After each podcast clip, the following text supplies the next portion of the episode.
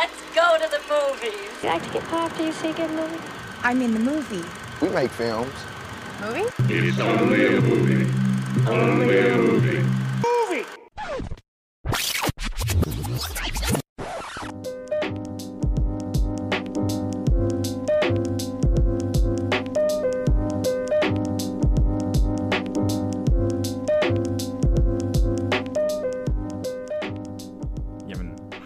Sammen derude, og velkommen til, til Movie Podcast.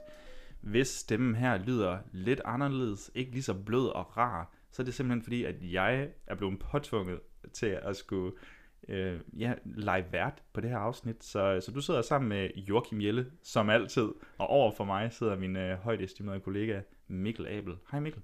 Hej Joachim. Det var faktisk dejligt at få lov til at sige for en gang skyld. Yeah. Jeg håbede egentlig bare, at du ville sige, at du lavede episoden alene, og jeg ikke var her, så du bare kunne holde sådan en lang... Nej, så vidste jeg godt, at folk ville tune ud med det samme, så, så har de bare hoppet fra. Ej, jeg synes, det var dejligt. Nu sagde du jo, at du skulle lege vært, altså Joachim, vi er jo begge to værter på det her, men der var åbenbart opstået en eller anden øh, tilstand af, at det er altid mig, der introducerer. Så nu synes jeg bare, at men... du lige skulle prøve, hvordan det føles at introducere yeah. Movie Podcast. Føles det ikke ret godt? Jo, det er jo helt vildt stimulerende. Altså, det må jeg bare indrømme. Men jeg tror også, det er det der med, at, at, du, at du har jo lidt... lidt mere en, en radiostemme, end jeg har måske. Så, så jeg kan godt lide, at du, øh, at, at du lige giver den gas til at starte med at introducere folk blødt. Nu har vi i hvert fald øh, budt velkommen til episode otte af Movie Podcast. Altså otte som i de almindelige afsnit, hvor vi, hvor vi anmelder, hvor vi rejser rundt i samtlige biografer og, og på forskellige streamingtjenester. For vi har jo også nogle andre afsnit. Ja, hvis man er øh, nytilkommen lytter, så først og fremmest mange gange velkommen. Vi er glade for, at du lytter med. Har man fulgt med hele tiden, så er vi selvfølgelig også rigtig glade for, at man fortsat øh, lytter med. Men ja, vi arbejder jo lidt forskellige kronologier med vores standardepisoder. Det er altså der, man kan høre anmeldelser og ugens anbefalinger og, og lidt, hvad der lige er aktuelt øh, ugen derpå. Og så har vi jo altså vores fem til fredag mm. og vores spotlight-episode. Vi har lige i sidste forrige episode, der havde vi en spotlight-episode, hvor vi dykkede ned i Pixar. Vi har simpelthen grædt øjnene ud til samtlige Pixar-film. Ej, jeg synes da, vi, vi kom vidt omkring de positive og måske negative ting, og vi kigger lidt på kortfilmene, som jeg synes er en ret overset øh, sådan underkategori til, til Pixar-film, men man taler altid om de der store øh, tårperser der, så... Ja, jeg synes, det var en ret spændende snak, og, og jeg synes, det var sjovt personligt. Jeg har ikke sådan, snakker vi også om episoden, det er jo ikke, fordi vi er de store Pixar-nørder, men det var ret sjovt at, at prøve at dykke lidt mere ned i dem, så det, det vil jeg da anbefale, at man lige hopper tilbage og, og giver den et. Og det kom jo i kølvandet på, på Luca, der kom ud på Disney+, hvor vores kollega Johan Albrechtsen på Movie T V har lavet en hel masse arbejde med, med, med instruktørerne bag og skaberne bag, så, så det skuddet til ham, man kan, lige, man kan lige hoppe tilbage og lytte til det inden, man lytter til os, eller før, men, eller ja, hvad end I har lyst til. Ja, og så tror jeg, at i slutningen af Pixar-episoden, så kom vi til at love, at næste episode, der gik der altså sommerstemning i den. Der tog vi så næsten på ferie, mm. fordi at vi havde faktisk planlagt, at vi skulle holde sådan nogle sommerfilmaftener, hvor vi ligesom ud fra nogle temarammer, så kunne vi anbefale nogle sådan nogle film, der bare er rigtig gode at se om sommeren. Vi kan jo afsløre, vi har jo faktisk optaget ja, den episode, men øh, der har simpelthen været en øh, mus i klippemaskinen. En gremlin. Så øh, den, øh, den, den lader sig lige vente lidt på, men jeg tænker også, nu har vejret været lidt dårligt på det ja, sidste. Ja, folk ser jo fodbold. Det er også det, det er der også, er slet ikke nogen, der har tid til at se film. Ej. Altså Danmark spiller jo en dag en semifinale i aften. Mm-hmm. Hvem har tid til at se film overhovedet? Øh, så, så, så jeg tænker, i næste uge, så satser vi også på, at vejret bliver lidt bedre, så kan man så se frem til nogle rigtig lumre filmaftener, mm. fordi det blev ret lumre i, i studiet den ja, dag, det... vi optog i okay. men, men, men nok om alt det, der skal ske. Nu skal vi snakke lidt om i dag. Vi er altså kommet til afsnit otte her af en standardepisode, og det betyder selvfølgelig, at vi har en hel masse anmeldelser på programmet. Vi skal snakke lidt, vi har nogle dokumentarfilm mm. på programmet. Vi får langt om længe lov til at snakke om en gyser, Joachim. Wow. Ikke en gammel gyser i ugens anbefaling eller noget. Nej, nej, der er simpelthen kommet en ny gyserfilm. En potentiel kultklassiker. Ja, den glæder mig til at snakke om, og ja, vi kan jo egentlig bare få nogle titler på bordet. Jamen, hvorfor sidder jeg de teaser, to dokumentarer, teaser. Det er Sæson og, og, og Gunda. Altså, vi ja. har lidt fat i nogle sådan lidt arthouse dokumentarfilm, tror jeg ja. godt, vi kan afsløre. Mildest talt. Og dem skal vi selvfølgelig snakke meget mere om. Den store gyser, det bliver altså The Empty Man. Nu sagde jeg store gyser, for vi har faktisk en endnu større gyser, der også ligger og venter ja, på det er os. Selvfølgelig rigtigt. Fordi vi skal altså snakke lidt om A Quiet Place to. Der er altså kommet den her længe ventede efterfølger til John Krasinskis øh, store hit A Quiet Place. Og så går vi lidt ned i tempo og så alligevel ikke helt. Vi ja. har lige sådan en lille, sådan lidt lækker indie-drama. Faktisk et par år gammel, men, uh, men Waves af Trey Edward Shults er, er, er nu blevet tilgængelig på Viaplay.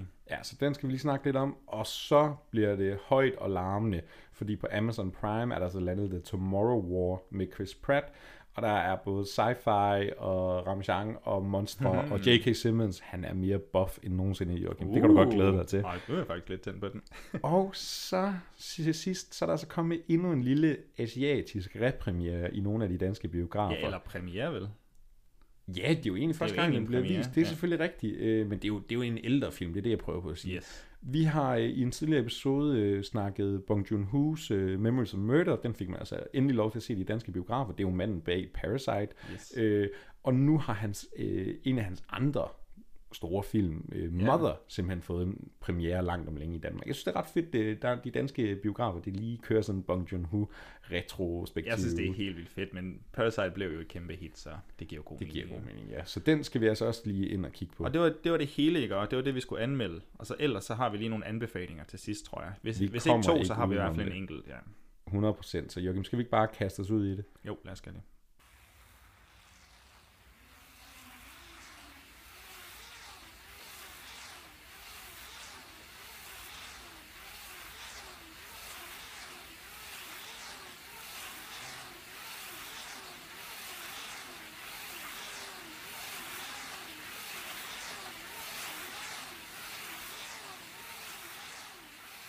Og vi lægger simpelthen ud med den her lille bitte dokumentarfilm, der hedder Sæson, med den engelske titel Rich, ja. og den svenske titel Sæson. Åh, oh, flot. Den sad lige skabet for en gang skyld, Joachim.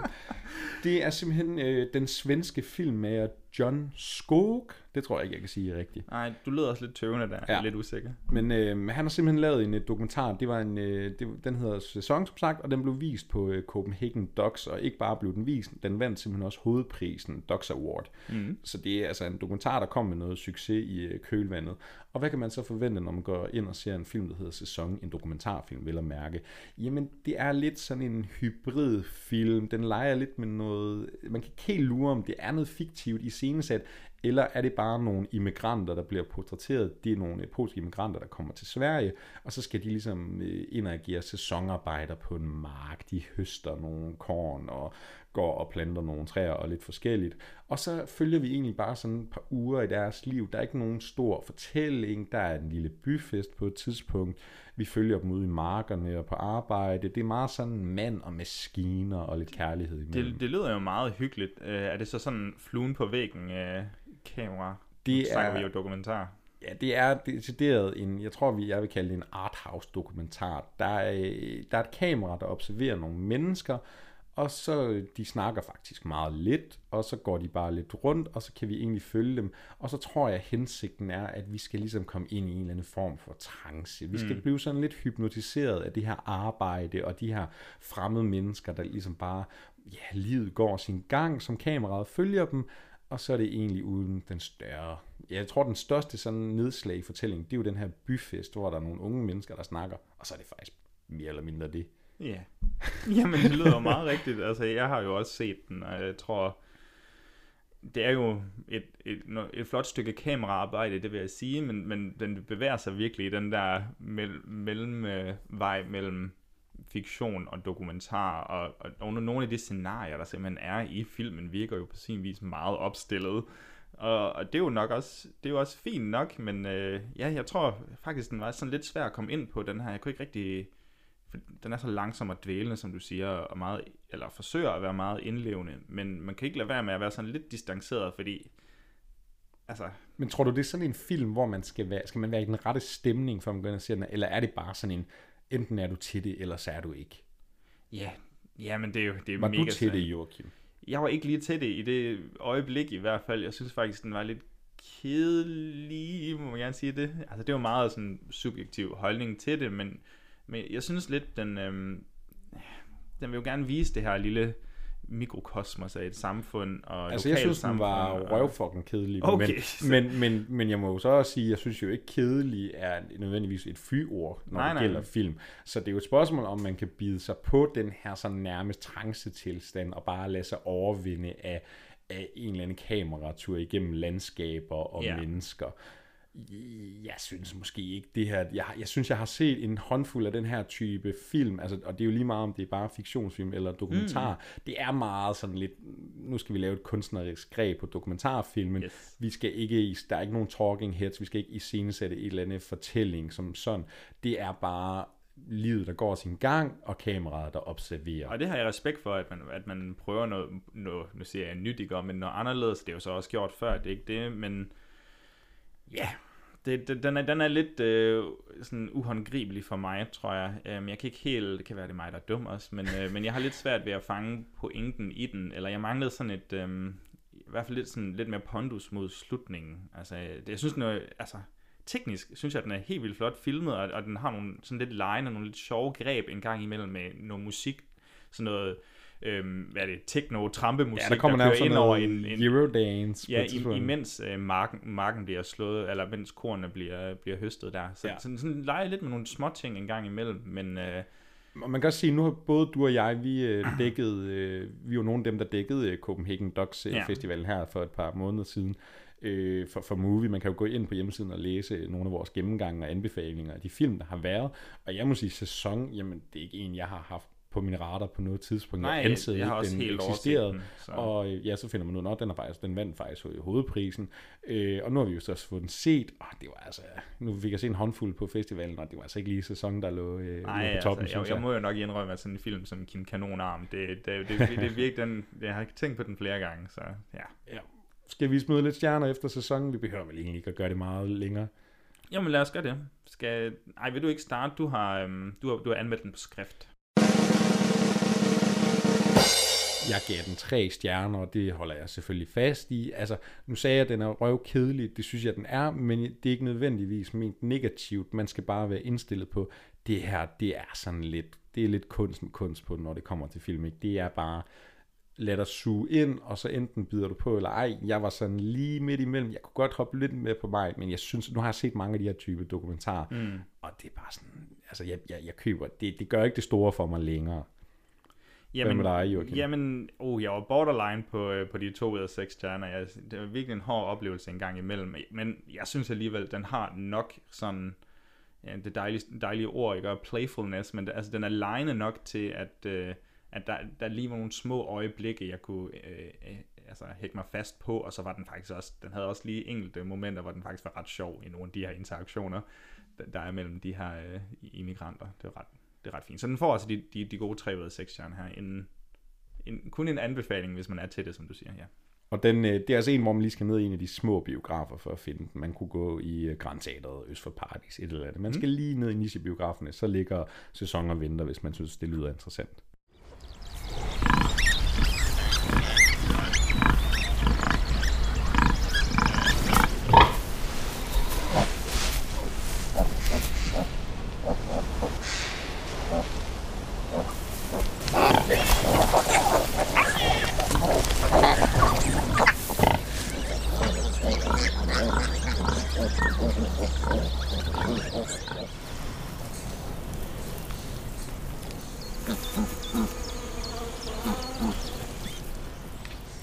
En kunstnerisk dokumentar, så går vi til en endnu mere kunstnerisk dokumentar, Joachim, fordi nu bliver det altså sort og hvidt til med. Så vi får både langsomme billeder og nu i sort-hvide farver. Mm. Fordi vi skal snakke om Gunda. Gunda? Gunda? Gunda. Gunda. Altså det blev egentlig ikke sagt i filmen, fordi der, den er jo fuldstændig dialogløs. Ja, men det handler simpelthen om en, en, en modergris, en stor og dejlig gris, der hedder Gunda, som titlen, ja, fortæller os. Øhm, og så følger vi jo faktisk bare, så igen er det bare øh, kameraet, der giver øh, fluen på væggen, og så følger vi egentlig bare naturens gang, hvor øh, den her gris, hun øh, har jo ligesom fået nogle grislinger, og så, ja, hvordan øh, tager sådan en moderlig gris sig af sine små rollinger, og vi, lærer, vi, vi er ligesom ude på den her gård, så vi kommer også til at følge en øh, etbenet øh, høne. Øh, høne, ja, og der er også to køer. Nogle køer, der bliver lukket ud på græs, og, og så skal de egentlig bare sørge for at børste fluerne væk i den her gode hede, der. Ja, så det er egentlig bare sådan landet, the movie. Ja. Men hvorfor er det så lige Gunda, at den ligefrem bliver lavet til en dokumentarfilm? Fordi den gør jo lidt mere end bare sådan agere fluen på væggen. Hvad prøver den at fortælle os, Joachim? Uha, jamen jeg kommer jo måske til at... Altså den, den, den observante lytter vil jo nok tænke meget hurtigt, åh, oh, det lyder jo lidt som Sæson det her, som Joachim ikke kunne lide, øhm, og som han klandrede for at være lidt, øh, lidt kedelig måske. Og det her, det er jo så også, ja, som du siger, sort-hvid, lige sådan en, endnu et element af, af arthouse. Må jeg ikke spørge dig, hvorfor tror du egentlig, den er i sort-hvid? Har du en god teori? Øh, er det bare, jeg tror, vildt, det er den kunst? Nemmere, altså, der er sådan to elementer i det måske, og sådan den ene, så det er måske nemmere at filme. Øh, altså, jeg tænker sådan en... skal man med lys og, og farver og sådan noget. Ah, så. Ja. Men, men, men, så det andet i mig, det er, at, at det gør det lidt mere cinematisk. Altså, det gør det lidt mere til en film, og, og, og jeg, vi starter højt op, synes jeg nu, med min beskrivelse, men, men det, det handler meget om, hvad vi som mennesker, følte jeg i hvert fald, projekterer over på de her dyr. For det er jo bare en naturlig film, eller sådan en, en oplevelse, hvor Gunda, hun, ja, hun får de her øh, unger, og så ser man egentlig bare den her progression. Men vi ligger sådan, okay, hvem er Gunda? Hvad er hun for en gris? Og hun, hun, vi snakkede lidt om det inden øh, vi begyndte at optage, men omkring ti til femten minutter i enden, så finder man ligesom ud af, at hov, ja, jo, hun er mor, og hun skal sørge for at passe på dem her, og derfor har hun en masse kærlighed til sine unger. Men hun er jo så også en, altså der, naturen kan jo også være lidt barsk og, og grusom en gang imellem, så hvis der er nogen, der er lidt svage af de her unger, jamen så... Øh, Så, så må hun træffe nogle hårde valg, kan man sige. Ja, og, ja, og, og det er jo sådan et sjovt tankeeksperiment, fordi det ligesom udfordrer os som seer, som du siger, ikke? Hvad, hvad ligger vi af følelser over? Og vi er jo altså, som mennesker narrativt anlagt. Ja, ja. Vi elsker at skabe fortællinger, og, og ligesom bare begynder, og så kører hjernen ikke og danner sine egne billeder. Så lige så snart man ser den her gris og de her børn, om hvad er deres forhold, og åh, den der, den virker lidt mere speciel end de og andre. Og den ene har slået sit forben, og, og det skrev jeg også i min, min anmeldelse til den, sådan, der, der er en af grisene, der har slået sit forben, og så begynder de andre små grislinger og, og sådan skubbe til den med deres tryner, og så tænker man, åh, driller de den? Og hvis man så lige læser lidt mere ind i det, så er det egentlig bare sådan en, en leg stadigvæk, så de har faktisk stadig accepteret den. Den er ikke nødvendigvis sådan en grim ælling eller sådan noget. Ja, så der bliver også, det virker også til, at ham her, er, det, er han russisk instruktøren, det har været sådan et... Viktor Kosakowski. Ja, han har jo ville lave det her projekt, han har, det har været undervejs i tyve år, oh. øh, og, og, og, og det virker også som om, der er sådan lidt et, et aktivistisk projekt, ikke? Fordi det er også meget den her fortælling om, at jamen, altså vi, vi mennesker, vi har så ikke eneret på følelser og, og empati og, og alt, hvad der hører til. Ude i naturen er der også sit eget økosystem af, af dyr, der tager sig af hinanden og hjælper hundrede procent hinanden og, og ja, ligesom udveksler følelser, ikke? Jo, og så har vi jo så Joaquin Phoenix øh, som executive producer på den, og hvis man kender lidt til Joaquin Phoenix, Phoenix her i de, de senere år, så er han blevet sådan lidt en, en dyreaktivist, øh, vil jeg sige, og, og han støtter jo meget op om det her, at, at, at dyrene skal have lov til at have nogle gode liv, og så også de her landbrugsdyr, nogle landbrugsdyr, som, som vi, vi ret ofte, eller som vi nærmest aldrig har fået lov til at se på film på den her måde. Jeg synes, de dyre dokumentarer, der ofte har, der, der er kommet på vores tv-skærme, det har været Richard, Richard Attenborough produceret øh, grandiose øh, dyre- og naturdokumentarer i kæmpe visstager, otte K og speciallavede kameraer, der viser alle de her eksotiske dyr. Og nu er vi så nede i sort-hvid, og der er ikke nogen fortællerstemme. Vi ser kun dyret, og vi yeah. ser ikke nogen mennesker, That's... men vi ser nogle maskiner, og, og det... Det er jo sådan faktisk en ok subtil måde at vise, at der, der er noget negativt ved det her også, ja. Ja, og der er jo ikke engang musik, altså der er jo ikke noget sådan dramaturgisk i den her film, der er ikke noget, der prøver at manipulere vores følelser. Eller og den så alligevel, ikke? Ja, den er selvfølgelig klippet, og der er nogle close-ups og kameravinkler. Kamerabevægelserne var noget, jeg også noterede i min anmeldelse, det var, at de er meget sådan... Ja, hvis ikke Terrence Malick, ikke? Men altså, sådan, det, det, det er det jo ikke på den måde, men det er meget sådan glidende kamera og...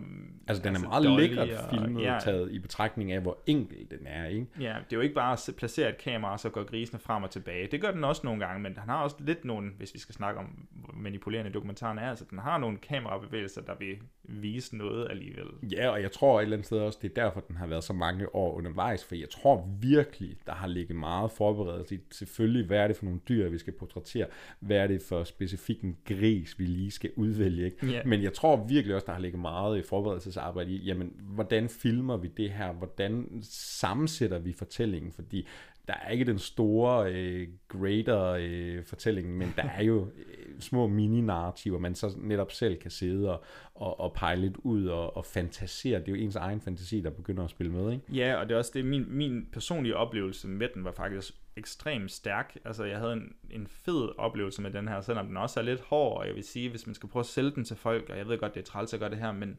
Men jeg vil sige, at, at slutningen øhm, hammer det fuldstændig hjem for mig. Altså, den viser perfekt, hvad, hvad pointen er med den her film, for at sige det så vagt som overhovedet muligt, det gør. Altså, det, men hvis man er i tvivl, om man skal se den, så vil jeg sige, at der er et, et øjeblik femten minutter inden, og så måske de sidste femten minutter, det, det er to sådan højdepunkter i filmen, der ligesom viser, hvorfor man skal se den. Ja, og jeg synes også, den var, den var egentlig rar at se, fordi jo, der er noget sådan aktivistisk bag, og ja, Joaquin Phoenix som producer, så selvfølgelig er der et budskab i den, men det er heller ikke en af de der conspiracy, der sådan stopfodrer dig. Nej, det er heller ikke sådan noget preachy noget. Nej, der er ikke noget, der, hvor den øh, ligesom siger til dig, at du skal aldrig spise kød, og du er dum svin, hvis du gør det. Altså, det, det er ligesom, hvad du selv vælger at lægge i det. Det kan sagtens være, at du får en åbenbaring og siger, okay, de her dyr har følelser, men der er ikke noget, nogen, der prøver at, at overbevise nogen i sådan en øh, højere grad på det. Den måde, synes jeg. Øh, det kunne jeg egentlig ret godt lide. Øh, jeg vil så sige, for mit eget vedkommende, altså, ligesom med Sæson, det er virkelig en film, yeah, yeah, du skal yeah. have stemning til. Nu sad jeg og så den her hjemme øh, i min egen stue en øh, tidlig formiddag. Det var måske ikke lige det mest oplagte tidspunkt. Jeg tror, at jeg forvildet mig ind i biografmørket, sidde der helt mørkt med den her sort-hvide film foran mig, og netop bare koncentrerede mig fuldt ud om den, og, yeah. og ligesom lade mig for, føre hen, så tror jeg, jeg havde nydt den i en helt anden grad. Jeg synes stadigvæk, det er en rigtig fin mm. film, og, og det, er, det var en af de der, nu, synes, nu sagde jeg om Sæson, jeg har set mange film, der ligner den her, jeg synes, Gunda gør noget helt andet, ja. Om det bare er de sort-hvide farver, det ved jeg ikke. Nå, men, men, men, men det, at vi ekskluderer menneskerne, det synes jeg ja, er et ret præcis. Smart greb i hvert fald. Nu skal det så også sige, siges, at jeg prøvede jo at få screener til den her, til Copenhagen Docs, men... Øh, Men, men vi fik ikke screener til Movie, så, så det er en, jeg har på radaren i et stykke tid, og faktisk vidst, hvad er, så jeg har været meget... Og nu fik du endelig lov til at se på en screener. Og nu fik jeg endelig lov til på en, på en screener, ja. Så, så, så jeg vidste jo, hvad jeg gik ind til, kan man sige, og det hjalp jo så på min oplevelse. Men, ja, og det er jo en film, der har, den havde jo også premiere helt tilbage på Berlin Filmfestival, mm. og det er jo en film, der har været sindssygt meget hype omkring, faktisk ja. Taget i betragtning af, hvor lille den føles. Paul Thomas Anderson har, har priset den til skyerne, blandt andet. Og, og, og ligesom med Sæson, det er ikke en film, der på nogen måde har været på min min radar, øh, men nu er den ligesom landet, og, og, og jeg synes klart, den er en tur, den er, det er noget helt særligt, øh, men man skal ligesom lige købe sig ja. Ind på den. Hvor ligger du henne, Joachim? Du er ret begejstret. Man kan jo læse din skriftlige anmeldelse yes, også inde yes. på Movie punktum d k. Helt sikkert. Jeg var meget begejstret for den. Jeg havde som sagt en, en, en fed oplevelse med den. Jeg blev både taget helt ned i det der rolige, medit- meditative øh, atmosfære, og, og samtidig var der også nogle vilde øjeblikker, hvor jeg vitterligt lavede den der, tog mig til munden og gispede. og så, øh, ja, så jeg endte altså på de der fem ud af seks stjerner. Det er en... Det er en En rigtig god film, det synes jeg virkelig, det er. Men mm. øh, jeg er meget spændt på, hvor du ligger hen. Jeg tror jeg lidt, jeg har regnet den ud nu. Men, Ej, jeg synes, det er mega fedt med de fem stjerner. Jeg vil ønske, min begejstring var helt op. Jeg ender på de der lidt kedelige fire ja. Stjerner.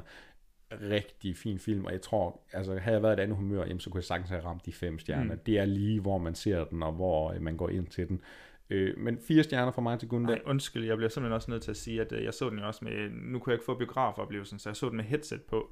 Og måden de her små fluer i baggrunden, og de her græshopper og, og vand, der risler ned. Altså, lydsiden er også enestående, ud over billederne. Det, det, må det, skal, bare, det skal jeg bare lige have med. Sorry. Jamen selvfølgelig, og det må bare være en opfordring til at gå ind i biografen og se Gunda. Og igen, man skal lige ned i de der små niche arthouse-biografer, men den er klart en tur værd. Helt sikkert.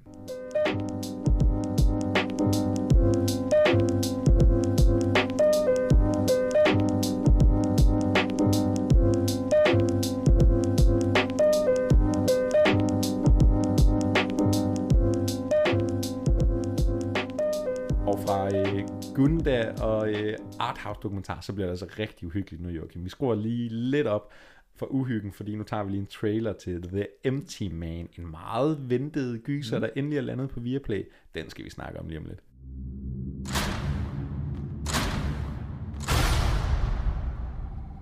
Hey, wait. We gotta try it. Try what? Calling the Empty Man. Who is the Empty Man? If you're on a bridge and you find a bottle, you blow into it, and you think about the Empty Man. Oh, come on, Mandy. How old are you? Tell him the rest. On the first night, you hear him. And on the second night, you see him. And on the third night? Well, on the third night, he finds you. The Empty Man, the Empty Man, the Empty Man, the Empty Man, the Empty Man, the Empty Man, the Empty Man, the Empty Man, the Empty Man, the Empty Man, the Empty Man, the Empty Man. For for et par uger siden, nej, måske en uge siden, så så skrev du sådan helt næsten febrilsk til mig, Joachim, vi skal vi skal anmelde The Empty Man, den kommer på Viaplay. Og sådan, okay, jeg havde hørt lidt om den igennem ham, der så YouTuberen hedder Chris Stuckman. Jeg har ikke engang hørt hans review, men jeg tror det startede der, og så har jeg set lidt på Letterboxd, folk der allerede har promoveret den som det næste kult hit. Så, så jeg var meget spændt, men, men det virkede som at du har haft øje på den i længere tid. Hvad, hvad, hvad er dit forhold til The Empty Man? Hvor, hvorfor tænkte du, at den her, den skal vi bare tage os af? Jamen, jeg ved ikke, altså jeg tror, vi, vi, du kender godt de der overskrifter fra Ekstra Bladet, hver gang der kommer en ny gyser, ikke? Så det her, ingen tør at se traileren. Tre, tre personer til en... døde i biografen. Ja, lige præcis, ja. Og så er der altid en eller anden halvfesen Netflix original. øh, det har ikke været tilfældet med The Empty Man, jeg tror ikke Ekstra Bladet, de har skrevet om den i hvert fald, og det er måske kun positivt, øh, men det er jo netop en film, som virkelig er, har fået noget hype inde på de her film-communities. Du og jeg, Joachim, vi er rigtig glade for uh, Letterboxd. Man kan lige hoppe ind og give os et follow, hvis man har lyst. Der, ja. Vi vil meget gerne snakke film derinde også. Øh, men, men det er jo en film, hvor det rent faktisk er sådan filmnørderne, filmfansene, de virkelig begynder at snakke meget om dem her. Og som du siger, Chris Stuckman, meget populær øh, ja. YouTube-filmanmelder, øh, ikke en jeg følger eller noget, men man har ligesom hørt, at han, har, han, er, han, han er ligesom den første, der rigtig begynder at snakke om den her. Fordi det, der er med The Empty Man, det kan vi jo lige så godt lige tage. Det er en, øh, det, det er en film, der bliver øh, produceret af øh, tyve Fox, Og, og, og ligesom den skal udkomme, det her omkring, hvor uh, Disney, de ligesom opkøber ah. uh, tyve Fox. Så den ender nærmest bare i sådan et limbo for en ekstrem lille uh, biografpremiere. Uh, uh, meget limited, ikke? Og, og, og der er nærmest ikke nogen, der ser den, fordi alle har øjne på Disney og alt det her. Og så bliver den bare lidt forduftet i forglemselen. Og, og det, der lige skal også nævnes med det, det er altså en gyser af nærmest af en debutant, og den varer altså på den gode side af to timer, to timer og ti, femten minutter. Ja, det er sådan et ret stort projekt. Og så er det ligesom bare klædet ud i ingenting, men så på grund af, at Chris Stuckman, han giver den virkelig en, altså han er virkelig vild med den her film, og han, han er ligesom den første, der siger, at det her, det her potentiale til at blive en kultklassiker. Yes. Og så ruller lavinen jo ligesom bare ud på YouTube og Letterboxd og filmcommunities, Reddit, alt det her. Folk begynder at snakke om The Empty Man, flere og flere af de store anmelder, ikke, de begynder at tage den op, og folk er generelt ret glade for mm. den. Så, så jeg har jo selvfølgelig, hver gang der kommer en ny gyserfilm med en masse hype, så bliver man så nysgerrig. Så står jeg parat til at lappe det i mig. Det kilder alle de rigtige steder. Og nu var The Empty Man så endelig landet på... Den ligger jo inde på Viaplay. Man kan gå ind og se den lige nu, faktisk. Man skal selvfølgelig lige lytte færdig til os først. Ja, helt klart. øhm, men, men den er så øh, instrueret af ham her, øh, David Prior. Og altså, han, han har egentlig ikke rigtig lavet nogen spillefilm. Men han... He hasn't done anything... Prior. Åh, oh, det er så træt. øh, men men han, er jo, han er simpelthen blevet lidt kendt sådan for at være øh, David Finchers øh, sådan behind the scenes guy. Okay. Så han har simpelthen lavet øh, alle sådan, hvis du går ind og ser ekstra materiale på øh, din øh, Zodiac D V D eller syv Blu-ray, jamen så har han lavet sådan små dokumentarer og interviews, og det har nærmest været hans egen lille niche. Ej, så. Øh, og man kan så også hurtigt se det Empty Man, jamen han er klart også inspireret af David Fincher som instruktør og film, øh, ja, historiefortæller. Ja, præcis. Øhm, og hvad handler det Empty Man så om? Det er jo, det er jo ret kompliceret faktisk. Ja, altså... Jeg ved ikke, om du vil smide den over på mig der. Det synes jeg er lidt barsk på en eller anden måde. Fordi altså, jeg kan først sige, at det føles som tre film i en eller sådan noget. Vi har en... En, ja, det er jo ikke engang en cold open, er det? Jo, måske er det da en cold var, open. De er decideret op i nogle snefylde. Ja, ja, det, det har aldrig været koldere. Very cold open. Um, man, man kan sige, for at gøre det mere konkret, ikke, den har jo ligesom sådan en tyve minutters nærmest den der epilog, hvor vi følger nogle... Det er sådan, det, prolog. Ja, prolog selvfølgelig, undskyld. Øh, det, det er sådan to unge par i måske tyve trediverne, ikke? Øh, som er, de er simpelthen op og vandrer i de her bjerge. Det er sådan noget, hvor vi henne... Øh, lidt asiatisk, ja, sådan, måske. Ja, sådan et eller andet, sådan et buddhistisk, jeg har lyst til at sige sådan noget Tibet-agtigt noget. Sure. Øh, og der, der går de ligesom rundt deroppe, og så har han en gut, han, han, han begynder at høre en masse lyde, og det er ligesom kun ham, der kan høre det. Sådan en fløjtende lyd, eller sådan en blæsende lyd. Ja, han bliver meget draget af det, og går imod det, og så falder han ned i det her hul, og de går selvfølgelig i panik, og den ene gut, han kravler ned til ham, og så sidder han bare i sådan en trance foran det her sådan, nærmest sådan en skelet-træfigur. Hvis man har set Annihilation, så er der sådan en... en mutation-agtigt, hvor, hvor en person ligesom er, er, er fanget op af væggen, eller sådan noget, muteret op af væggen. Jeg føler lidt, det er sådan cirka samme billede der. Ja, det ligner sådan en, det ligner jo nærmest sådan en forrådende djævle, ja, et eller andet. Men, og, og han sidder bare i trance, og ham her, gutten, der ligesom kommer ned for at hjælpe ham, han, hvad sker der, agtigt, hvad laver du? Og, han, og ham her, gutten i trance, han siger, hvis du rører mig, så dør du. Mm. Og så, okay, men vi skal jo ligesom have dig op, og han får ham hjulpet op, og de, der kommer så den her store snestorm, og de søger, de søger flugt i, de finder en lille kabine, og så følger vi dem i tre dage, hvor at han bliver, ham her, der har været i den her trance, han bliver mere og mere sådan syg og, og, og, og mærkelig, og der begynder at ske en ting, nu skal vi ikke afsløre, hvad der sker, fordi... Amen. Det der, noget der så sker, det kan vi jo så godt sige, fordi det ja. er jo så der, hvor filmen rent faktisk går i gang, så hopper vi tredive, femogtyve, tredive ja. år frem, og så er vi ligesom i nutiden i Amerika, i en lille suburban by, hvor vi så følger ham her, den øh, forhenværende detektiv, politimand, som nu, han er bare sådan lidt, lidt en slacker, der bare ja. passer sit job øh, i en øh, våbenbutik og drikker en øl. Han skal ligesom løse en, en større konspiration. Det er det der med, at man ikke vil forklare for meget, men, men det bliver lidt sådan et, et, et mysterie-crime-thriller oven i den her gyser. Ja, yeah, fordi så er det jo egentlig bare sådan en, ham der kommer ud på en D-road af, han skal... Forsvundne, forsvundne børn eller unge mennesker, yeah, og, en, og en hemmelig kult. Ja, yeah, der er noget med The Empty Man made me do it, står der ligesom yeah. på et spejl, og så... behøver vi faktisk ikke sige meget Nej. mere, fordi så udspiller der sig et, et ret stort mysterie og, og komplot derfra. Jørgen, kan du ikke fortælle mig lidt om, hvad var din oplevelse? Mens, men jeg, jeg, jeg må sige, jeg har virkelig glædet mig til at snakke om den her film, okay, fordi men jeg har den, den har det, gang du elsker. mange ting. Ja. Ja, den har, og det, og det, så kan vi, lad os starte der så, fordi det er en af de største problemer, jeg har. Det er, at den vil så meget. Jeg tror, jeg læste en, der skrev, at uh, David Prior, han, han har lavet en film, som om han aldrig kunne få lov til at lave en film igen. Altså, det, han havde jo nærmest nok materiale til tre film her, eller to-tre film. Øhm, en miniserie, I don't know. Jeg kan godt forstå, hvorfor han har lavet det til en film. Altså, jeg gør det lidt mere sammenhængende. Øhm, jeg følte også, den var sådan lidt opdelt. Jeg synes, lad os bare tage starten først, altså, eller cold open. Øh, åbningsscenen, fantastisk. Jeg synes, den var helt vildt godt opbygget.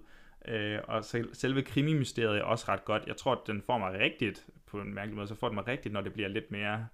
eksistentielt, eller det bliver sådan yeah. lidt Lovecraft horror måske. Ja, den smider måske rundt med nogle ja. ret store sådan filosofiske nogle... tankeeksperimenter. Ja, og den har lidt nogle Candyman-vibes, og vi har ikke slasher, men sådan noget spøgelses... Øh, ja, ja den, den er jo helt vildt meget. Så, den så har jeg havde, virkelig gang i meget, ja. Ja, og jeg havde også en, en meget oplevelse med den. Altså, jeg, havde, jeg, jeg var også sådan lidt irriteret over den nogle gange, og den har lidt nogle trælse stiltræk, synes jeg, lidt nogle nuller og sår stiltræk, hvor den ryster med kamera, og så, uh, det er uhyggeligt. Nej, det er bare irriterende magt, jeg kan ikke, jeg kan ikke se, hvad der sker på skærmen. øhm, ja, så, så du kan høre, at jeg sådan lidt, har lidt nogle modsigende, eller nogle modstridende følelser her. Hvordan har du det, for jeg kan se dit smil lige nu, du er helt... Jamen, jeg, jeg, jeg synes, den var fucking fed. Altså, det synes Fedt. jeg virkelig, Fedt. den var. Jeg ved ikke, hvornår, hvornår så du den? Jamen, sådan, jeg så den om aftenen, sådan en perfekt gysertidspunkt, ja. Okay, jamen, fordi jeg kom, jeg, jeg kom sådan, øh, jeg kom ligesom ind ad døren, og jeg skal bare sige det M T Man, og klokken er ved at være ti elleve, sådan fredag aften, og jeg er bare så klar okay. til en forhåbentlig fed gyser, og noget mysterie, et eller andet. Mm. Og jeg er bare med den her film fra første sekund. Ej, jeg synes, starten er så fed, og den så laver øh, twistet der, vi kommer over i nutiden, og vi følger ham, og jeg synes, han er, han, altså det er jo sådan en ærke øh, true detective, true, eller ikke true detective, men, men sådan lidt true crime-agtig. Han ja, er sådan jo, en jo, lidt, lidt sådan halvdanket, øh, hvad hedder skuespilleren overhovedet? Det, han er ikke sådan en, man rigtig kender. Nej, det er det nemlig ikke, og det synes jeg så er godt. Jeg synes, det er godt, at det, han er en, der ligner en klassisk detektiv, yeah. men, men man kender ham ikke så meget. Nej, der, jeg, der jeg er har... faktisk ikke rigtig nogen kendte ansigter, men vi har Steven Root, han dukker op som sådan en øh, messias-agtig figur på ah. et tidspunkt. Øh... Ja, men, men for at holde os til ham med detektiven, jeg kæmper lidt med ham, fordi jeg synes generelt, han er, han er mest god. Men han har lige sådan nogle øjeblikker, hvor han, hvor han prøver noget comedy eller sådan noget. Og jeg, godt, jeg føler sådan, ah, han rammer den altså ikke helt. Eller så er det manus på en manusniveau, hvor jeg ikke føler, at karakteren vil sige det her på det her tidspunkt. Ja, okay, jamen det, det, det var slet ikke noget, der, nej, der rammer mig. Altså, jeg, synes, for... jeg synes, den har gang i så meget, det er... Øh, det bliver nærmest sådan noget politisk thriller, sådan ægte halvfjerdser-agtigt. Og det elskede jeg også. Der er noget decideret, øh, ja, sådan slasher-elementer, bare sådan klassisk gyser.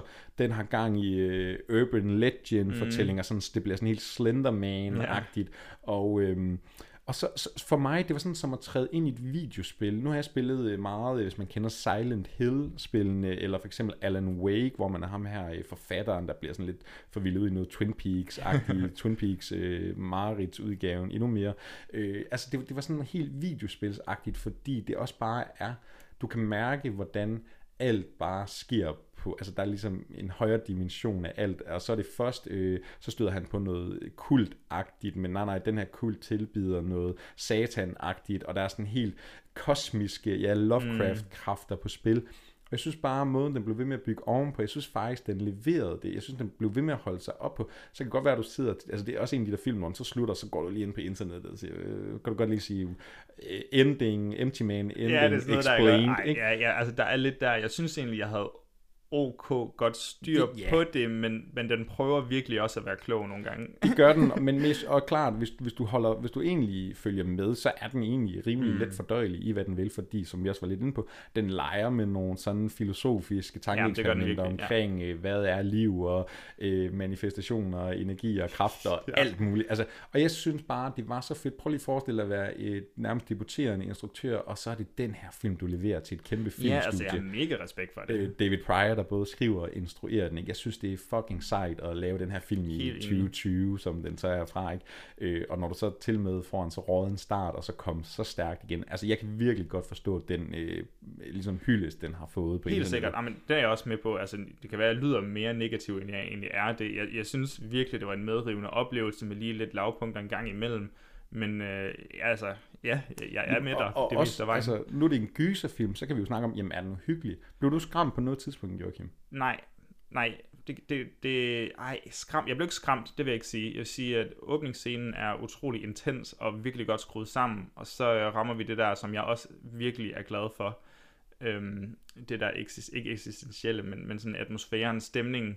Det bliver sådan helt, øhm, ja, som vi siger, Lovecraft, og det er svært at definere sådan noget kosmisk horror. Man føler, føler sig lige pludselig helt vildt lille i, i, i universet. Og, og det er utrolig effektivt i den her, især mod slutningen. Ja, jamen jeg synes, altså der er en scene, hvor han kommer ud i sådan noget, jamen, det kunne lige så godt være Camp Crystal Lake fra fredag den trettende Han skal ud og ligesom efterforske ja. Noget, og sent om natten, og der er noget, der brænder ude i baggrunden, og mm. der sker alle mulige ting, noget med en bamse og sådan noget. Jeg synes virkelig, det var creepy. Altså, jeg fik sgu gåsehud på det tidspunkt. Yes. Jeg, jeg synes virkelig, den lever nogle solide sådan øh, scares, og det er netop ikke jumpscares eller noget. Det er, det er atmosfære, men det er heller ikke den der sådan øh, post-horror-film, du ved. Det er ikke bare sådan atmosfære og stemning. Og sådan. Nej, nej. nej, nej. Der er jo også masser af plot, masser af historiefortælling, masser af karakterdrama, paranoia, det hele. Den har gang i så mange ting. Og så kan man godt sige, at den er overambitiøs til tider. Den kunne sagtens have skruet lidt ned nogle steder, og, eller ja, have gjort sig til en trilogi, eller hvad den nu skulle have været. Ikke? Mm. Man kunne sagtens have bidt nogle ting af, og jeg vil sige, den har lidt noget... Jeg kan generelt godt lide den sluk. Den er meget sådan... Altså, man kan godt se, det er en mand, der har kigget David Fincher over skulderen. Ja, hundrede procent. Den er meget mørk, og sådan øh, lidt det der sådan neo-noir-look. Ja. Øh, men der, jeg vil sige, der er noget dodgy C G I nogle steder. Mm. Øh, det, det kan godt svinge lidt, og som jeg vil også give dig ret i, der er de der lidt såragtige nullerskud. Rystende kameraer. Det, det bliver lidt irriterende. Jeg synes især, det er op mod slutningen, den, den, den kammer lidt over. Ja. Øh, men, men jeg er simpelthen bare nødt til at hoppe til det. Jeg hopper simpelthen med på øh, internettets øh, hyldest. Okay, af hvor højt er vi op? Vi er ikke oppe på fuld plade. Det er ikke et mesterværk, det er det ikke. Øh, så selvfølgelig, jeg rammer ikke seks stjerner, men jeg er nødt til at give den fem stjerner. Jeg havde en fantastisk oplevelse med The Empty Man. Jeg synes, det er lang tid siden, jeg har set en sådan, i hvert fald en ny, og det er jo det der, det føles som sådan en, altså den er jo let tilgængelig, det synes jeg virkelig, den er, selvom den varer to yeah. timer, og det er horror og alt muligt, og den har gang i mange ting. Men, men jeg, jeg ville egentlig godt Øh, anbefale, at ret mange, altså det er bare sådan, at man kan sætte sig ned og se en fredag aften, og så jeg er ikke sikker på, at alle får en god oplevelse ud af det, fordi netop folk vil synes, at den prøver alt for meget, og det bliver for noget for meget plader og alt muligt. Ja. Men jeg synes helt, øh, altså ind til kernen er der bare et spændende mysterie, et, et spændende komplot, så I, altså fem stjerner for mig til M T M, jeg synes den var super fed.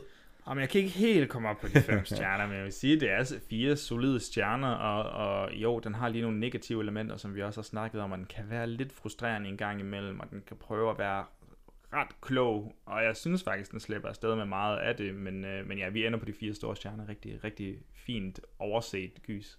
Og så kan man jo hoppe ind på og se den. Det ligger jo altså på Viaplay, man har adgang til. Det har man nok lige for tiden, hvor der er E M og sådan noget. Så kan man jo lige... Jeg, jeg kunne godt tænke mig at høre fra folk. Altså, så skriv endelig ja, ind på Facebook dig. Til os, eller på movie punktum d k, hiv fat i os på Instagram, et eller andet. Lige give en melding om The Empty Man. Jeg kunne godt tænke mig at se, hvad den får reaktioner i Danmark. Love is patient. Love is kind. Love is not rude. It doesn't boast. Love also forgets wrong. I will always love you. How I do. It's been hard, hasn't it? Let go of a prayer for you. How you doing with everything? I'm good. Just a sweet word. You know it's okay if you're not. The table is prepared for you. I'm trying to give you the tools to succeed in this world. It's not easy out there. Everything I do is for you. Everything. I know you're under a lot of pressure right now, but I'm just getting really scared. But you'll have this place to call home. Everything's gonna be okay, all right? Always. We're in this together.